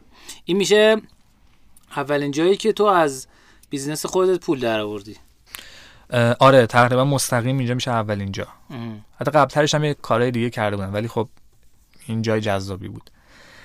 اه، من اتفاقی که افتاد این بود که این پوله رو برداشتم کل خرجا و دخلمون و اینا رو حساب کتاب کردیم شد سی و خورده هزار تومن چیزی که مونده بود. رفتم پیش آقای ووشی. قبلش هم که من استفاده داده بودم یعنی از اونجا. بعد آقای ووشی گفت کجا می‌خوای بری؟ گفتم می‌خوام برم روی یه ایده ای که خودم دارم کار کنم. اینا. گفت ایده چیه؟ گفتم نمی‌دونم. واقعیت همین بود که نمی‌دونستم. ایده دارم که نمی‌دونم چیه. اصلا نمی‌دونستم. ایده ای دارم اصلا یا نه. اون بازه استراحتی که داشتم می‌گفتم دقیقا این بود. آقای ووشی گفتش که خب ایشون نقش کلیدی تو زندگی من داشتن. همیشه هم در واقع منشن میشه و همیشه هم من ازشون تشکر می‌کنم بابت نقشی که توی زندگی بچه داشتن. در واقع بچه‌ای که می‌دونی مثلا می‌تونست هزار تا کار اشتباه دیگه بکنه و افتاده بود توی مسیری که دوست داشت یه کاری بکنه انرژیشو داشت و نیازمند یه راهنما و یه گایدی بود که بتونه ببرتش جلو. عشقشو داشتی ولی علمش علمشو نداشتم دقیقا. اه، آقای ووشی گفت ما طبقه منفیه که اینجا تازه گرفتیم. بی برو اینجا هر چی هم خواستی با خودت ببر پایین. ولی از اینجا نرو. تو که دفتر می‌خوای بالاخره. این دفتر اون پایین برد برو پایین. آقا ما هم دیدیم چی از این بهتر. این رفیقامون رو صدا کردیم و رفتیم با هم دیگه صندلی مندلی اینا جمع کردیم و هر کی هم صداش در میومد می‌گفتن آقای ووشی گفته. دیگه رفتیم پایین خلاصه. رفتیم پایین و اونجا هم آروم آروم تجهیز شد و الان راهنما کالج در واقع تو اون طبقه مشغول به کاره. دفتر روبروی خیابون پاکستان. دقیقا. ساختمون چهارباغ ولی قبل از اون سه چهار تا استارتاپ توی اون محیط بودن. شبیه یه انکوباتور کوچولو بود و از اونجا در واقع بخچه شروع شد. یه روزم من همین بعد از اینکه این سه هفته گذشت و اینا رفتم به آقای ووشی گفتم آقا اینقدر پول در آوردیم. ایده هم اینه. نظرتون چیه و اینا؟ بعد چند تا سوال ازم پرسید که مثلا من انتظار داشتم یه سری سوالای دیگه بپرسه یه سری سوالای دیگه پرسید. گفت کیا این؟ چیکار می‌کنین؟ چند بار اینا دوباره تکرار کردن خریدشون رو چه جوری بوده؟ ارسالش چه جوریه و اینا؟ من می‌خوام توش باشم. تصور می‌کنی چه سوالی بپرسه؟ تصور می‌کنم مثلا بگه چقدر این پول کمه. مثلا چرا انقدر کمه؟ مثلا چرا مثلا هزار تومن داریم می‌گیرین از آدما؟ و مثلا براشون جواب آماده کرده بودم که بگم اگه مثلا بگم 2000 تومن خب یارو اینطوری میشه. بعد هی داشتم بر خودم فلسفه می‌گفتم. از زاویه خب نگاه ایشون نمی‌تونستم ببینم سوالایی که داره می‌پرسه به عنوان یک اینوستور. اولین جذب سرمایه رو ما اونجا انجام دادیم. اه، بخچه بزرگ شد. تو همون چقدر گرفتین؟ اون موقع ما 5 میلیون گرفتیم. سال 94 94 بله. خب. بعد بزرگ شد. تو سه چهار ماه بعدیش سرعت رشدمون خیلی بالاتر رفت. سایت زدیم. به نقطه سر به سر ماهانه رسیدین؟ نه بغچه هیچ وقت سر به سر نمی کرد به دلیل زیاد. به دلیل هزینه های زیاد و operation و marketing operation ش معمولا ضررده بود به جز ماهایی در سال. و اپریشن عموماً- منظورت همون لوجستیکشه دیگه؟ آره. و ما در واقع قمار اصلیمون روی این بود که یه روزی این اگه این گرفت بشه اون اسم اصلی که کنار نون می‌تونه کارهای دیگه هم بکنه. ام. و یه جورایی سوگلی مثلا خونه ایرانی ها باشه. صبح بره تو خونهشون شب بیاد بیرون دوباره فرداش آدم یادشون بیفته راحت باشه استفاده کنن دوستش داشته باشن تراست داشته باشن بهش و این اتفاقی که تقریبا هم تو بخچه ما تونستیم بسازیمش با هویت نان. یعنی شخصیت خودتو دوست داشتی کپی کنی توی تا از این زاویه بهش نگاه نکرد. خب. آره ولی اون استفاده هر رو ما خیلی دوست داشتیم. یعنی هممون دوست داشتیم که بخچه توسط تعداد آدم های تعداد آدم که داره استفاده میشه زیاد استفاده بشه. و تو اگه دو بار سه بار از بخچه استفاده می‌کردی آلوده اون تجربه می‌شدی. یعنی اینطوری بودی که دیگه رستوران چیه؟ تجربه که استن فود داره درست می‌کنه. من چرا باید برم تو صف؟ من چرا باید برم بیرون از خونه؟ نونوایی و اون کانسپت شلوغی نونوایی مخصوصا توی شلوغی های مثلا صبح و عصری که مثلا حالا تو ماه رمضون یا تو اتفاقات دیگه ای بود این اون تجربه ها رو یهو با یک تجربه بسیار مثبت که یه پیک ترتمیز با یه لباس قرمز با یه عطر یکسان همه پیک های ما عطر یکسان می‌زدن. عصر نون نه نه عطر مخصوص خودشون داشتن. چی بود عطر؟ گرین آه خب. دلیلش همین بود که ارزون بود. اینا رو بهشون اسپری کرده بودیم می‌دادیم. آدامس داشتن ناخوناشون هر روز چک می‌شد. خب می‌دونی وقتی همچین آدمی رو می‌بینی اصلا عوض میشه نظرت. در مورد اینکه پیک می‌تونه چیز خوبی هم باشه. چه تجربه ای اصلا ما به اونا نمی‌گفتیم پیک می‌گفتیم مسئول خرید. اصلا کلام اون آدم عوض می‌شد وقتی که اسمش عوض می‌شد. دیگه خودش رو پیک نمی‌دونست. یعنی ممکن بود بعد از کار ما بره توی رستوران پیک وایسا ولی اون تایمی که اونجا بود خودش بر خودش آقایی بود. و این هویت مستقیما به مشتری ما رو منتقل شده بود. حتی مثلا زنگ می‌زدن می‌گفتن آقای فلانی بگو بیاد پیکو بیاره نونو بیاره. و خیلی تجربه عجیبی ما ساختیم. تجربه میگم مستقیما روی اعتماد آدم ها در واقع داشت تلاش می‌کرد که اقدام بکنه و فکر می‌کنم نسبتا توش موفق بودیم. حد اکثر چقدر ارده داشتین در سفارش داشتین در ما؟ ما در اوج تقریبا رسیدیم به روزی روزهای سا... یعنی روزهای می... نرمالمون روی اه، 400 تا 450 تا اوردر. که متوسط- میانگینش انقدر آره متوسط بین 3 و نیم تا 4 تا نون توش بود. مهم. چقدر درآمدتون می‌شد در ما اه، فروشتون یعنی؟ خیلی از سوال سختیه چون یادت نیست نه اصلا یادم نیست مال 97 این. ولی در واقع توی ماه رمضون سال 97 بود که ما یه رشد دو نیم برابری کردیم و رشد ما هم خوبیش این بود که میموند. یعنی marketing ی که می‌کردیم یه churn ی داشتیم. بعد از اون churn ه دیگه خب data داشتیم و می‌دونستیم چه اتفاقی میفته یعنی تا طرف چند تا سفارش می‌داد میموند؟ دوتا دو تا سفارش می‌کرد قطعا میموند. میموند. اولیو که رایگان می‌دادین؟ اولی تقریبا ارسالش رایگان می‌دادیم و از ما- marketing هم طبیعتا ارزون تر در میومد اگه کلش رایگان می‌دادیم. ولی یه trick ایی داشتیم برای نظرسنجی و گیر انداختن آدمه و push notification فرستادن و اینا که دو رو رد می‌کرد می‌رسید به سه دیگه اوکی بود. مهم.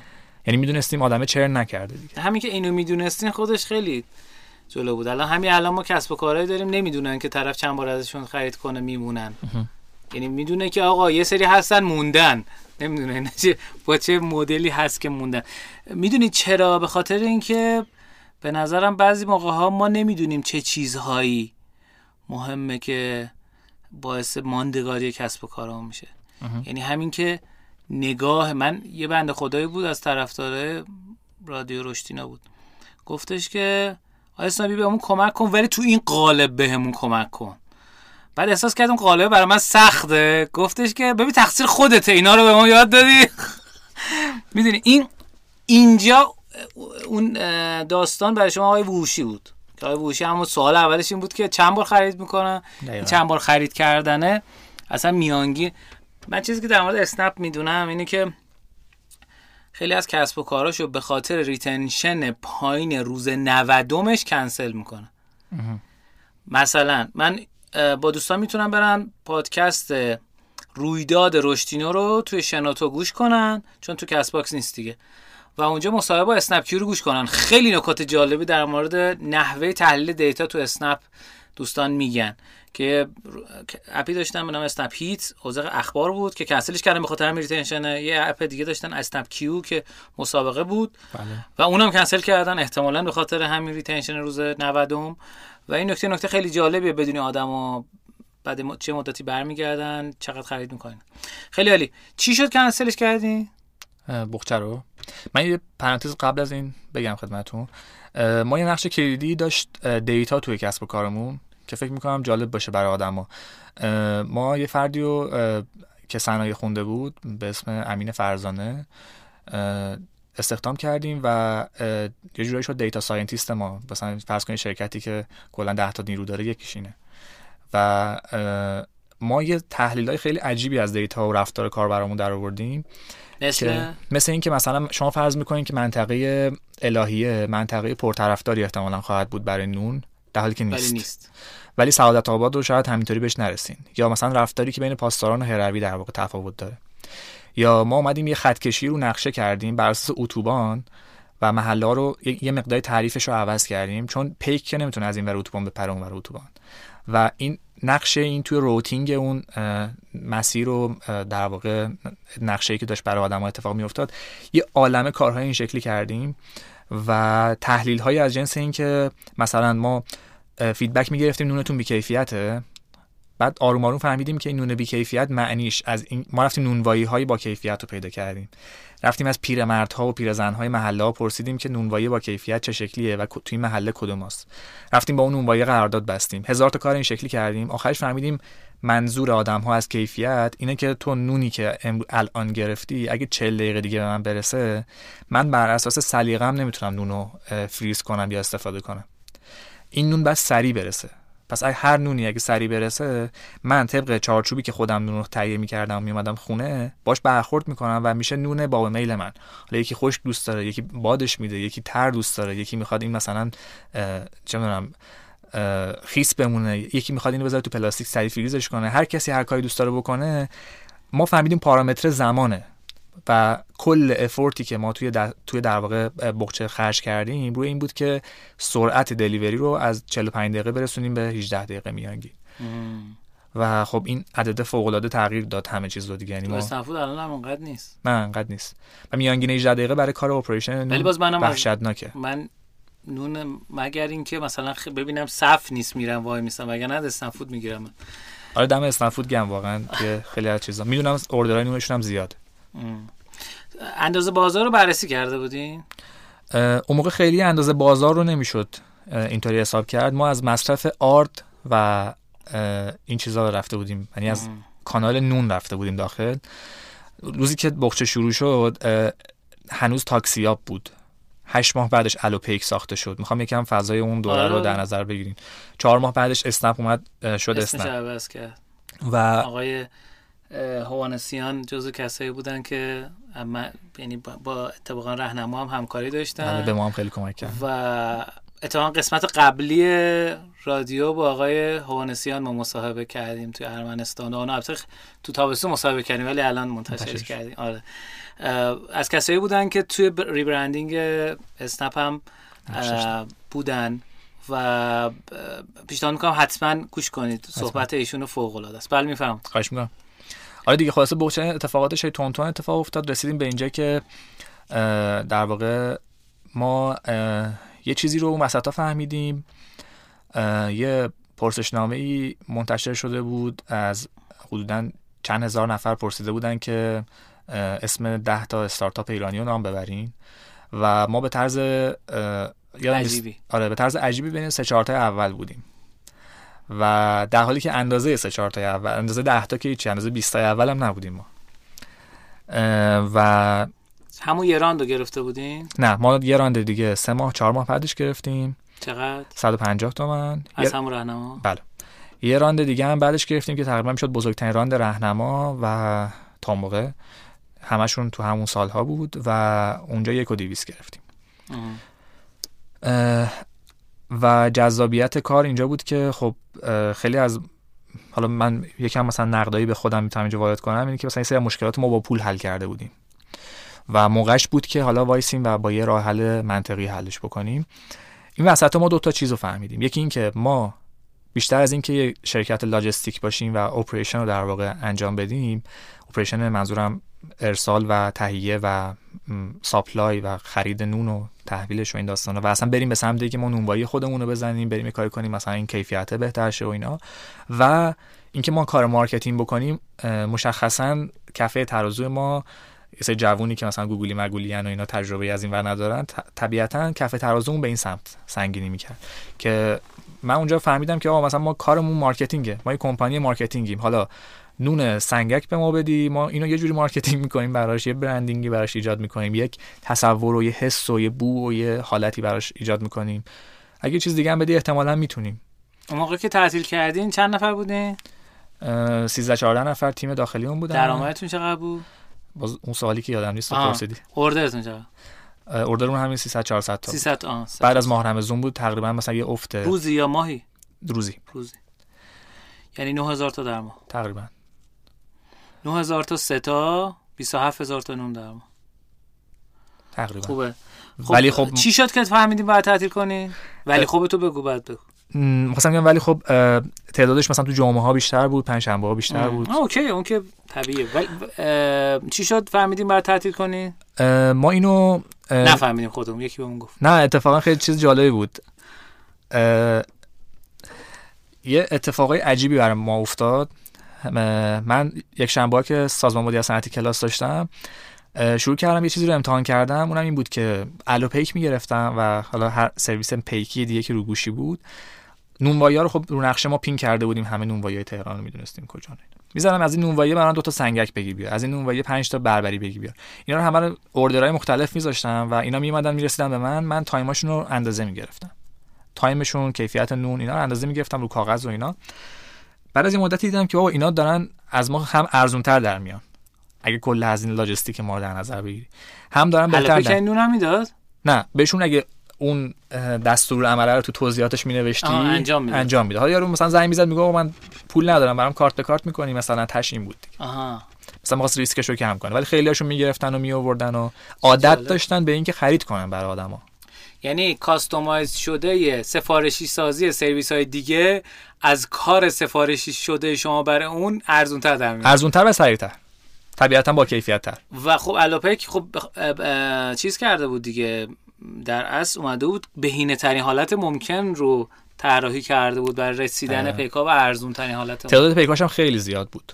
اون موقع. تفاوتش با ما این بود که ما بسته‌بندیمون پارچه‌ای و جذاب بود. اونا تو پلاستیک می آوردن که من دیدم خب اوکی اگه مشکل انقدر کوچیکه من میرم اینو حلش می‌کنم. که ما شروع کردیم بسته‌بندی دادن به نونوایی برای نونوایی درآمد ایجاد کردیم. نونوایی رو با خودمون همراه کردیم.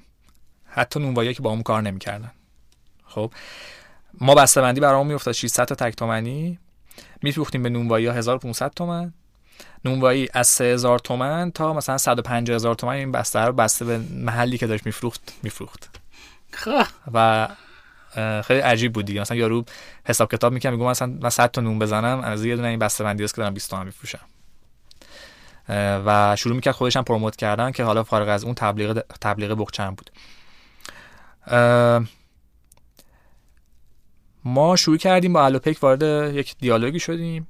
که شما ارسال ما شما انجام دقیقا با پیک های پرستارت و ما تعداد انقدر تو ظرفیتی که صبح تو خلوتی هنوز شرکت ها نیومدن و ما اون موقع می‌شدیم بزرگترین مشتری بی تو بی الوپیک. و اون موقع اونم یه موقعی سعی کرد این کار بکنه کپت شکست خورد. آره ولی فکر کنم همه یه کار تو این مایه ها می‌کنن بالاخره. چون یه جایی هست که تو بعد یه سری تصمیم های سخت بگیری و اون پیکه اگه وظیفش رو دوش تو باشه تو باید هی اونا رو با خودت بکشی جلو و نمی‌تونی. و باعث نارضایتی از سمت مشتری میشه. چون مشتری ارزش پیشنهادی شما اصل ماجرا چیه؟ یعنی اگه بدونی ارزش پیشنهادیت کجای ماجراه اونو تقویت می‌کنی. یعنی سعی نمی‌کنی توی 20 تا جبهه مختلف بجنگی. 100 درصد حرفتون درسته. مثلا ما اونجا به این نتیجه بودیم که ما صرفا دستیار خریدیم. خب؟ حالا اینکه خریدار کی می‌بره دیگه برامون مهم نبود. ام. بهترین چیزم این بود که زود برسه. دلیل اصلیش چون می‌خواستین یه مشکلی رو حل کنین که صدها شرکت سعی کرده بودن حل کنن و هنوز کسی واقعا درست عالی حلش نکرده بود. اون بحث لوجستیک توی تهرانه. بله. و خب شما از پسش بر نمی اومدین پس گفتین بزن یه کار بکنیم که این اتفاق بیفته. خب با الوپک چی شد؟ با الوپک ما رفتیم جلو. تقریبا به نتیجه خوبی رسیده بودیم.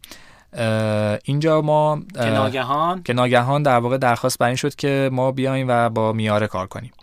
آره. آه چون سهامدار مشترک داشتن بله. هر دوتاشون و با میاره می‌خواستیم کار کنیم. خیلی هم تلاش کردیم ولی نشد.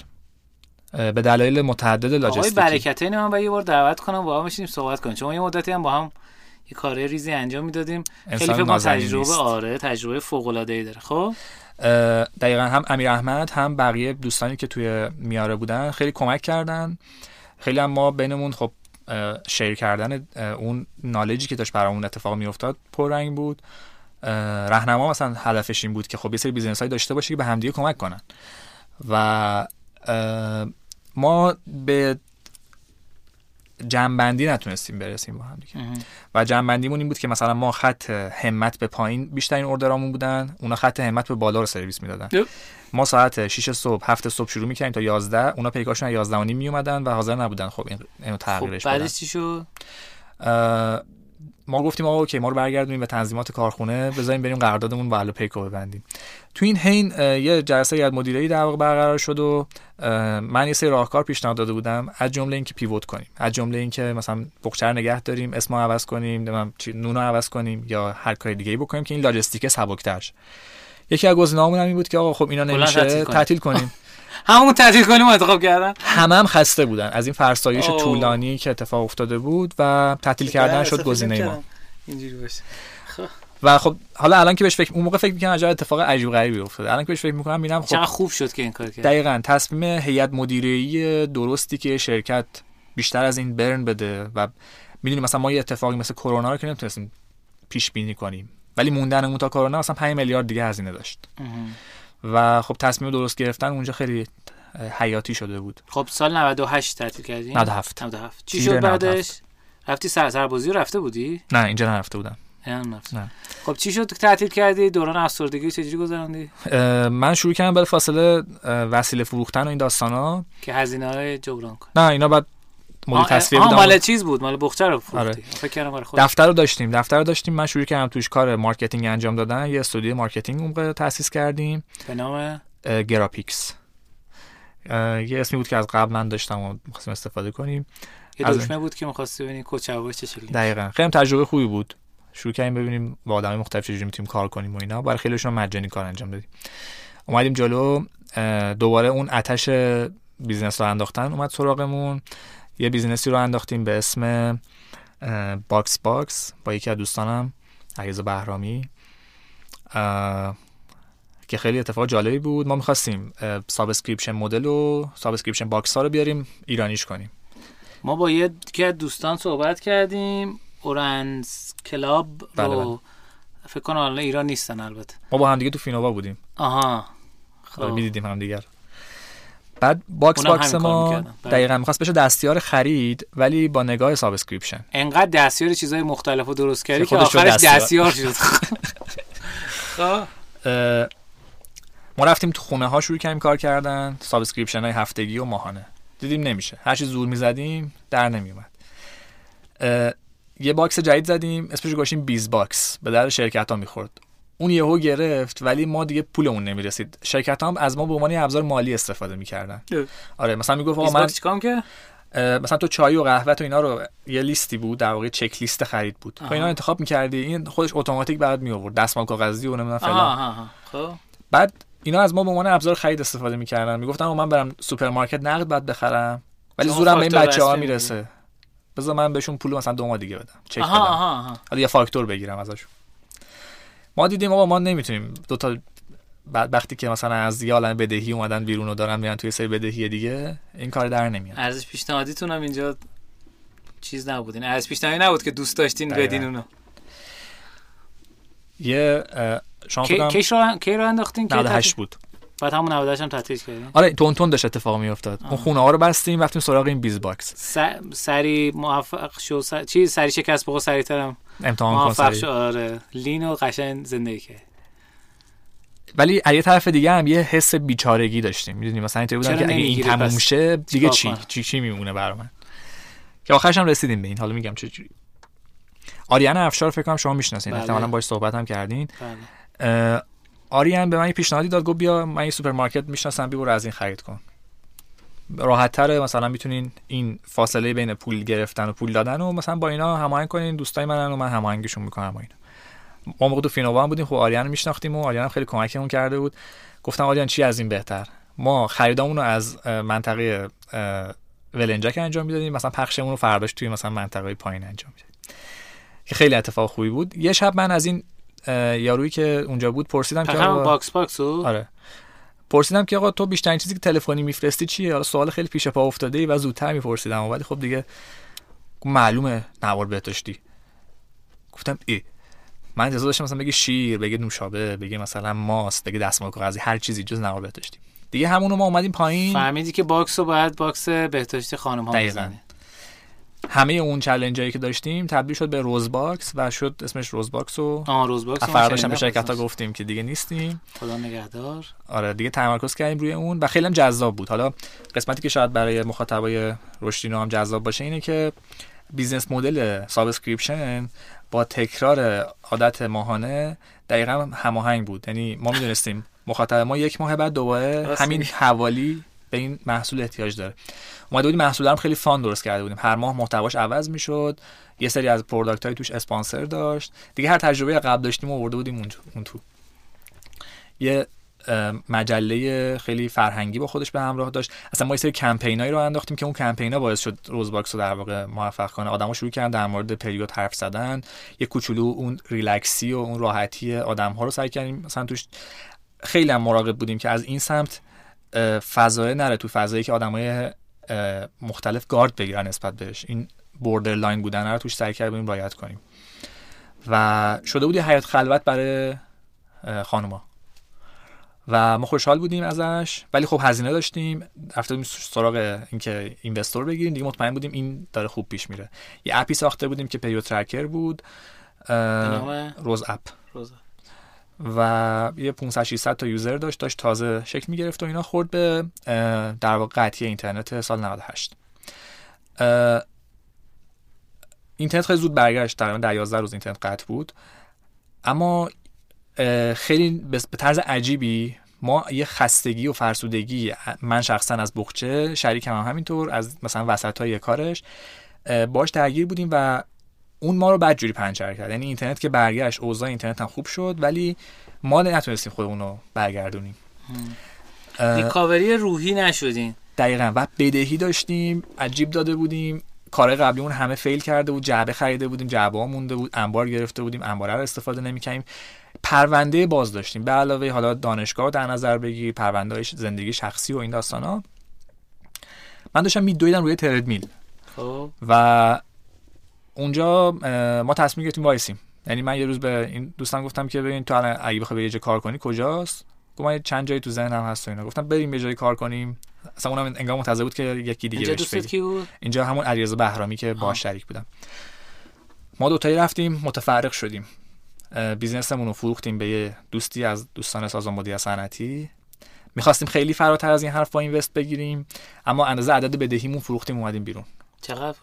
یادم نیست. یه عدد خورده ریز هم داشت یاد مثلا مثلا 45 میلیون و 750 آره یارو گفت این چیه؟ گفتم این بدهی های منه. بدی من بعد بدم به این آدما. به ترتیب. دیگه نمی‌خوام کار کنم. خستم شده بودم خودش. هنوز روزباکس کار می‌کنه؟ نه تعطیل شده. تعطیل شد. اسمش عوض شد و بعدش هم خیلی خوب کار نکرد. داره الان مایل ایدی راش بنداز. دارن همشون. هم ایدی فکر کنم داره. الان 7 تا پیریود ترکر خوب هست نه و پیرو ترکر هست. سابسکریپشن آره، باکس هم فکر سابسکریپشن. کنم هست. تو خب. اینستاگرام بیشتر ولی فعالن خب بعدش چی شد؟ ما فرار کردیم. من رفتم شروع کردم دنبال کار گشتن که پیشنهادهای جذابی برام بود با این تجربه‌ای که اتفاق افتاده بود. و از طرف دیگه هم خودم دوست داشتم برم کار مالی بکنم. یکم برم نقطه قو... نقطه ضعفامو عوض کنم. تو کار بخچه خب فهمیده بودم که من کار مالی برام نقطه ضعفه. و یه مقداری هم با فرض اینکه یکم قد بودم هنوز. حتی هنوزم هستم نمی‌دونم حس میشه یا نه. ولی خب نسبت به اون موقع که یکم غرور جوانی بیشتری داشتم قابل مقایسه نیست. گفتم نه من این نقطه ضعف رو نمیپذیرم و میرم سراغش و میرم حتی براش درس می‌خونم و فلان اینا. تو این تکاپو من رفتم کارآموزی شرکت فیروزه. و شدم اونجا ویسی اسپشیالیست. از اینترن شروع کردم کارآموزی بعد اسپشیالیست بعد اونجا بودم تا سرباز شدم.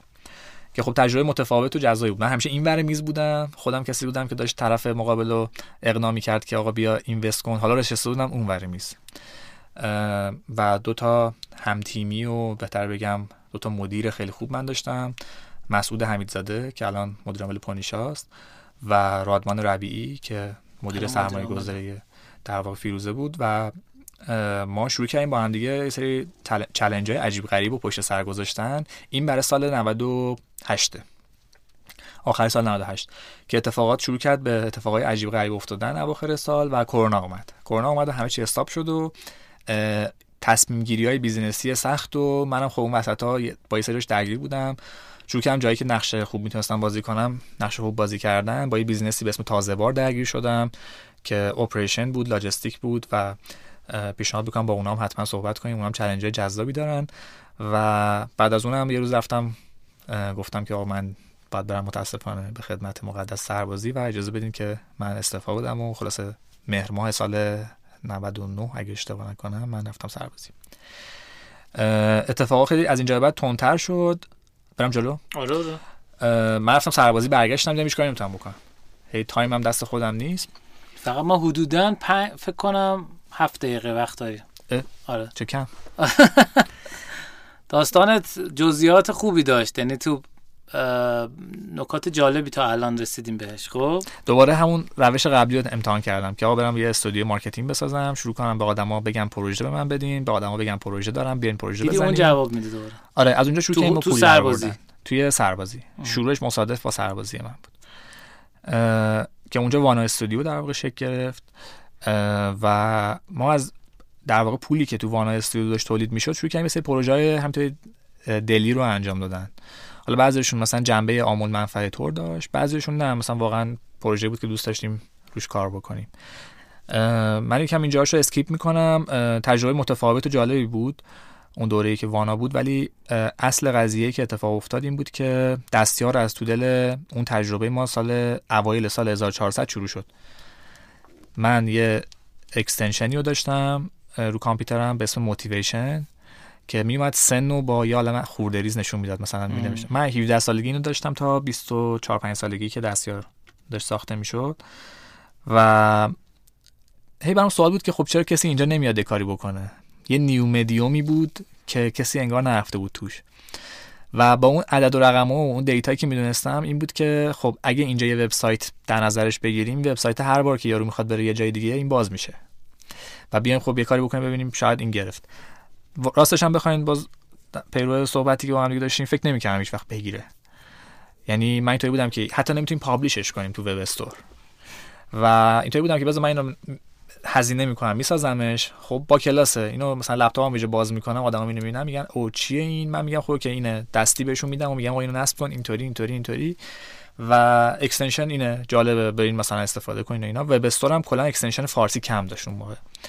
چه سختی داشت publish کردن تو Chrome Web Store؟ حدسم این بود که سختی داره. به خاطر Play Store که تجربهشو داشتم و App Store پاره می‌کنه رسما. دقیقا.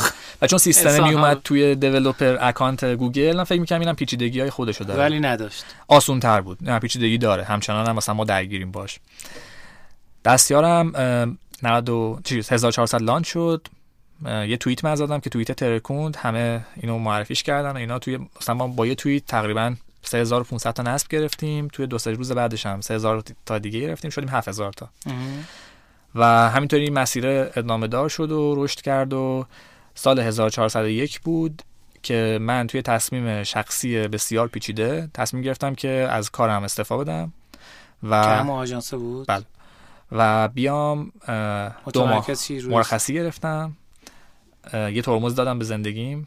تجربه ترمز دادنم از همون داستان قبلی یاد گرفته بودم که آقا تو اگه می‌خوای درست فکر کنی اینطوری گاز بدی به جلو ممکن چپ کنی. و وقتی برگشتم مهر 1401 بود که چسبیدم به دستیار. و دستیار دیگه همینطوری شکل گرفت. آخر 1401 ثبت شد به عنوان شرکت و بعدش هم که همینطوری اومده جلو پیش اومده تا اینجا. خب تا- تا مهر 1401 چیز بود دیگه. یه نفر کار می‌کردی روش. نه تیم داشت. ولی خب ما باش کاری نداشتیم. یه گوشه افتاده بود. ما حقوق این آدما رو می‌دادیم. چجوری؟ از کجا میاده از درآمدی که ایجاد کرده بودیم توی وانا استودیو. خودش درآمد نداشت. آه خوش درآمد. درآمدش چقدر بود هزینه‌اش؟ هزینه مثلا تو ماه در میومد بین 10 تا 15 تومن آه کم بود. آره بعد ما یه دفتر گرفتیم. مثلا هزینه‌مون شد 25 تومن مثلا یه تغییر بعد دوباره برگردونیم بچه‌ها رو دفتر گفتیم آقا ولش کن نمی‌خواد اون هزینه تو یه- وان استادی چقدر در میآوردی که استوب کردی؟ مال خودت بود دیگه. آره وانا درآمدش بدک نبود ولی بعد یعنی چقدر؟ خیلی رنج داشت یعنی مثلا تغییر می‌کرد. حدودا مثلا 100 تومن تا 200 تومن در ماه. آره مثلا یه بازه انقدی ما حداقل داشتیم. باش می‌تونستیم ریسک کنیم یعنی خیالمون راحت بود که مثلا خب این درآمده هست ما می‌تونیم حالا زندگی شخصیمون رو که نمی‌تونیم مثلا با 100 تومن تغییر بدیم. می‌تونیم سیف کنیم اما ولی خب اون آدمه نبودیم. ولی اتفاقی که افتاد. اینجا اینجا این بود که ماجرایی که برای اینترنت سال 1401 اتفاق افتاد یه ترمزی به درآمد وانا داد. ما شروع کردیم پروژه‌ای که داشتیم و همه دونه دونه کیل کردن. اتفاق اینستاگرام و دقیقا. چون تمرکز ما اصلا به عنوان محتوای خلاق بود. تو حوزه تو اینستاگرام اینستاگرام کلی پروژه داشتیم. همه اون پروژه ها متوقف شدن و توی دو سه ماه آیندهش ما هزینه هامون رو داشتیم. همه نیروها و پرسنلمون نگه داشتیم ولی درآمدمون صفر شد. آها. آلما صفر شد و بقیه هم بودن که آقا وایسیم تو قراردادمون مهر 1401 دقیقا همون تایمی که چیز بود به بله. نتیجه رسیدی. خب اون ترمزه رو درست زمان درست موقع که ترکیت گرفتی دیگه ق... یه ماه قبلش و یه ماه بعدش. دقیقا من وسطش این اتفاق افتاد. خب. و میگم دیگه اون اگه وسط ترمز نبود ممکن بود مثلا خب تصمیم دیگه ای بگیرم. اه، خب اولین به جز دیولپرها اولین کسایی که گرفتی کیا بودن؟ اه، یه دونه product manager گرفتیم یه digital marketer گرفتیم و سعی کردیم با همینا کار رو شروع کنیم و دو سه نفری کار پیش بردیم. من اینجا میگم متمرکز نبودم به عنوان پروژه مثل هموزنی حتی مهر به بعد. آره مهر به بعد. مهر به بعد fund گرفتین اول. کی گرفتین fund رو؟ نه fund و مهر نگرفتیم. fund و تقریبا توی دی ماه 1401 گرفتیم یک سال پیش. من نگفتی مهر 1401 رو انداختین. خب میشه 4 ماه نه بعدش بخشید دیگه. دی 1401 من قاطی. آره چهار ماه بعد آره 4 ماه بعدش گرفتین. چقدر گرفتین؟ عددش رو نمی‌دونم می‌تونم بگم یا نه؟ آره می‌تونی بگی مشکل نیست. عددش عددی بین 500 تا 1 میلیارد بود. آره 750 مثلا. خب. عدد کمی بود. دلیل اصلیش این بود با اون که pre-seed خوب بود دیگه. آره پول نمی‌خواستیم. من می‌دونستم با پول باید چی کار کنیم. تو می‌دونستی یا نمی‌دونستی؟ می‌دونستم. می‌دونستی. پول نداشتیم. قبلش حساب کرده بودیم که bootstrap می‌کنیم. آها. ولی خب از یه گروهی گرفتیم به اسم گروه راستا و یه شخصی به اسم آقای آهی که خب ایشون الان یکی از تاثیرگذارترین فردهایی که هستن که دارن توی زندگی دستیار به من کمک می‌کنن. به عنوان یک عضو خیلی خوب در واقع کنار ما هستن و چه محصولاتی داره راستا؟ راستا چند تا business کوچیک سرمایه گذاری شده داره.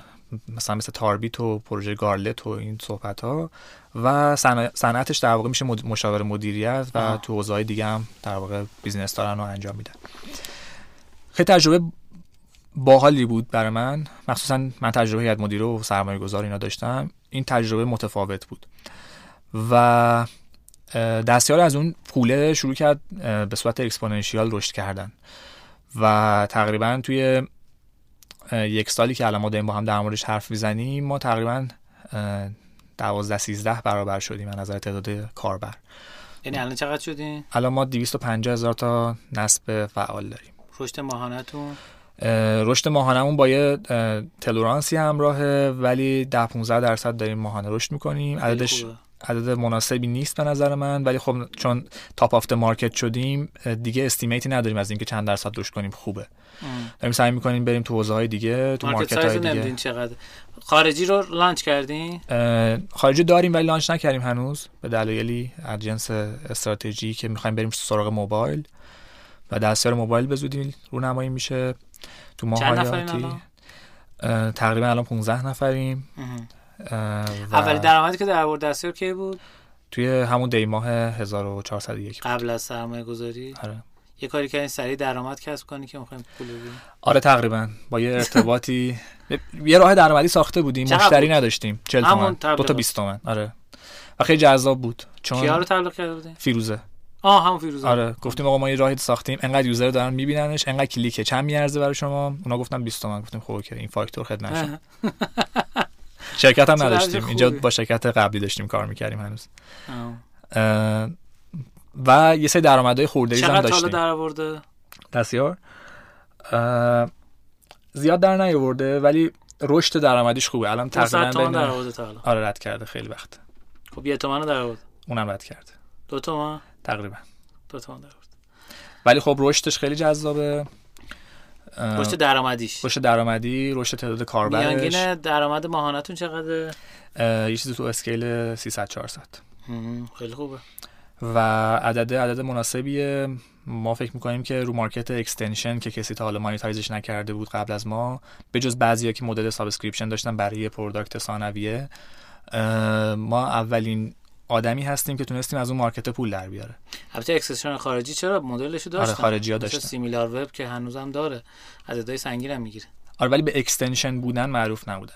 آره نه کار دیگه. ولی خب extension شون من خیلی از کسب و کارها من حالا توی فصل قبلی نمی‌دونم گوش دادی یا نه چون داشتی می‌گفتی رادیو رو گوش می‌دادی. ولی تو قسمت قبلی در مورد کسب و کارهای گفتیم که extension باعث رشدشون شد. 100 درصد. مثل HubSpot. بله بله. HubSpot دو تا extension زده که site analyzer یکی هم یه چیز دیگه هم داشت که میزان شهرت شما رو تو شبکه اجتماعی محاسبه می‌کرد. و این دوتا باعث انفجار این کسب و کار شد. خیلی عالی. فکر می‌کنی که چه چیزی باعث میشه آدم به هم معرفیش کنن؟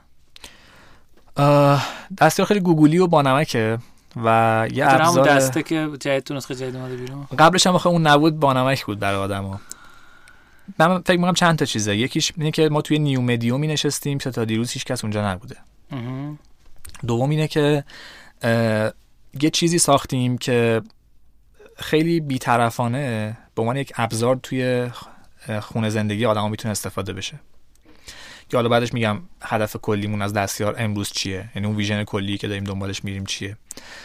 و سوم اینه که خیلی به مخاطبمون احترام گذاشتیم. خیلی زیاد. خیلی از کارها رو نکردیم. خیلی از کارها رو به واسطه feedback oriented بودنمون بر اساس feedback کاربران انجام دادیم. نسخه جدیدی که شما دارین می‌بینین تقریبا می‌تونم بگم شاید تیم ما 20 درصدش رو فکر کرده. بقیه‌اش رو خوراکی بوده که feedback های آدما گرفت. ما چندین هزار feedback داریم از کاربرامون. توی خود کامنت های store؟ نه توی feedback ی که خودمون می‌گیریم. توییتر. نه نه همه جا. از کل کانالا ولی خب خودمون پرسشنامه داریم. اگه uninstall کنن پرسشنامه می‌گیریم. بعد خب این نظرها با یه مدلی دقیقا sort میشه. میاد به عنوان ویژگی های محصولی بررسی میشه و ما فقط اونا رو انجام میدیم تقریبا. یه چالشی هم براتون به وجود اومد که می‌گفتن دیتای کاربر رو میدوزی. بله. میدوزیم واقعا. نه بحث دزدیدن نبود. ما توی بر میدارین بدون اینکه اجازه نه اتفاقا موضوع اصلا از از جنس شفافیت بود. ما اعلام کرده بودیم که به صورت آزمایشی برای اینکه تجربه جستجو رو تجربه نزدیکتر به تجربه آدم ها بکنیم اومدیم داریم این search query ها رو از local storage انتقال میدیم به یه سروری. و اینو اصلا نوشته بودیم تو changelog مون نوشته بودیم اصرار از روز اول منم این بوده که این changelog ه هر تغییری میدیم حق کاربره که بدونه حق کاربره که privacy ش رو رعایت کنیم چون خودمون user مونیم و همه این صحبت. فضای توییتر هم که خودت باش آشنایی داری. در واقع مشکل اونجا این بود که یه تفاوتی در کلام وجود داشت که اون باعث شده بود که سوء تفاهمی ایجاد شه. log ه تبدیل شد به یه داستان. دقیقا. ولی خب اگه از زاویه من به داستان نگاه می کردی ما دو تا مشکل بسیار بزرگ محصولی داشتیم بسیار بزرگ و فکر نمی کردیم که این مشکلات انقدر بزرگ باشن. یکیش این بود که data ی آدم ها به واسطه اینکه همه چی save بود روی device خودشون بین device های دیگهشون و بین اصلا خود بعضی از برنامه هایی که میومدن device رو تمیز می‌کردن و رم آزاد می‌کردن میومدن local storage کروم پاک می‌کردن. و یارو صبح می‌شد می‌بینه task ایی که مثلا مدیرش بهش گفته نیست. bookmark هایی که این همه ذخیره کرده و folder ساخته و اینا نیست. این دلیل اول بزرگترین مشکل ما و مشکل بعدی همین sync شدن device ها بین همدیگه و این اتفاقی که ما اصلا نمی‌تونستیم پیش بینی کنیم که مثلا مخاطب ما انقدر داره از این به عنوان یک ابزار حیاتی تو زندگیش استفاده می‌کنه.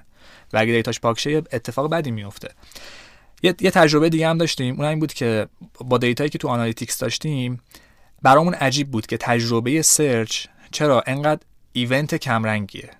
شده بود پنجم ششم. در حالی که خب اون صفحه قبلش یه دونه search بزرگ داشت. می‌دونی؟ event اول دوم چی بود؟ event اول دوم شده بود تقویم و box امروز. اون box ی که الان یه آستین توشه. خب. ما اون میگیم آستین. و برای من عجیب بود. آقا آدمو چرا چهارم اینو چهارم search بود. چهارم bookmark بود بعد دم دستی. چهارم پنجم و مثلا پنجم ششم بین دم دستی و search switch می‌کرد. الان search ما؟ اوله.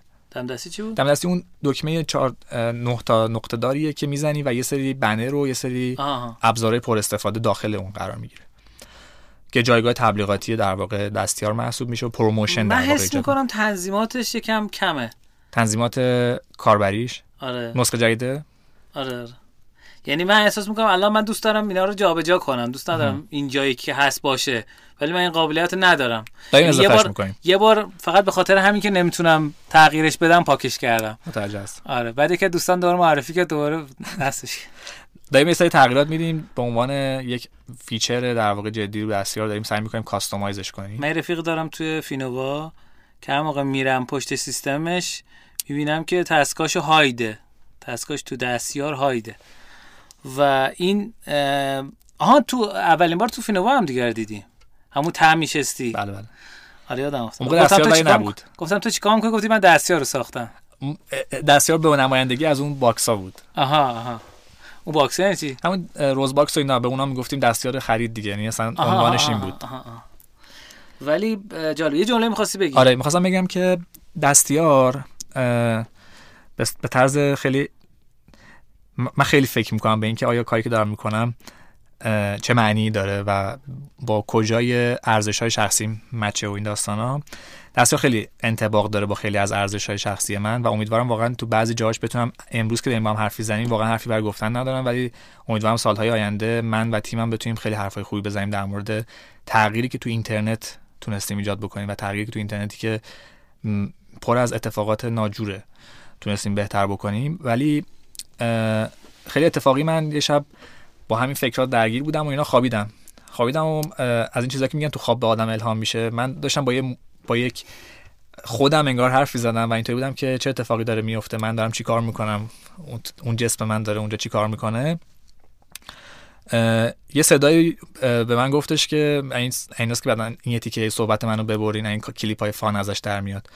گفت دستیار داری تو داری the OS می‌سازی دیگه. گفتم the OS چیه؟ حالا فرض کن مثلا این فکرای برنامه نویسی و اینا همه با هم دیگه قاطی پاتی شده بود.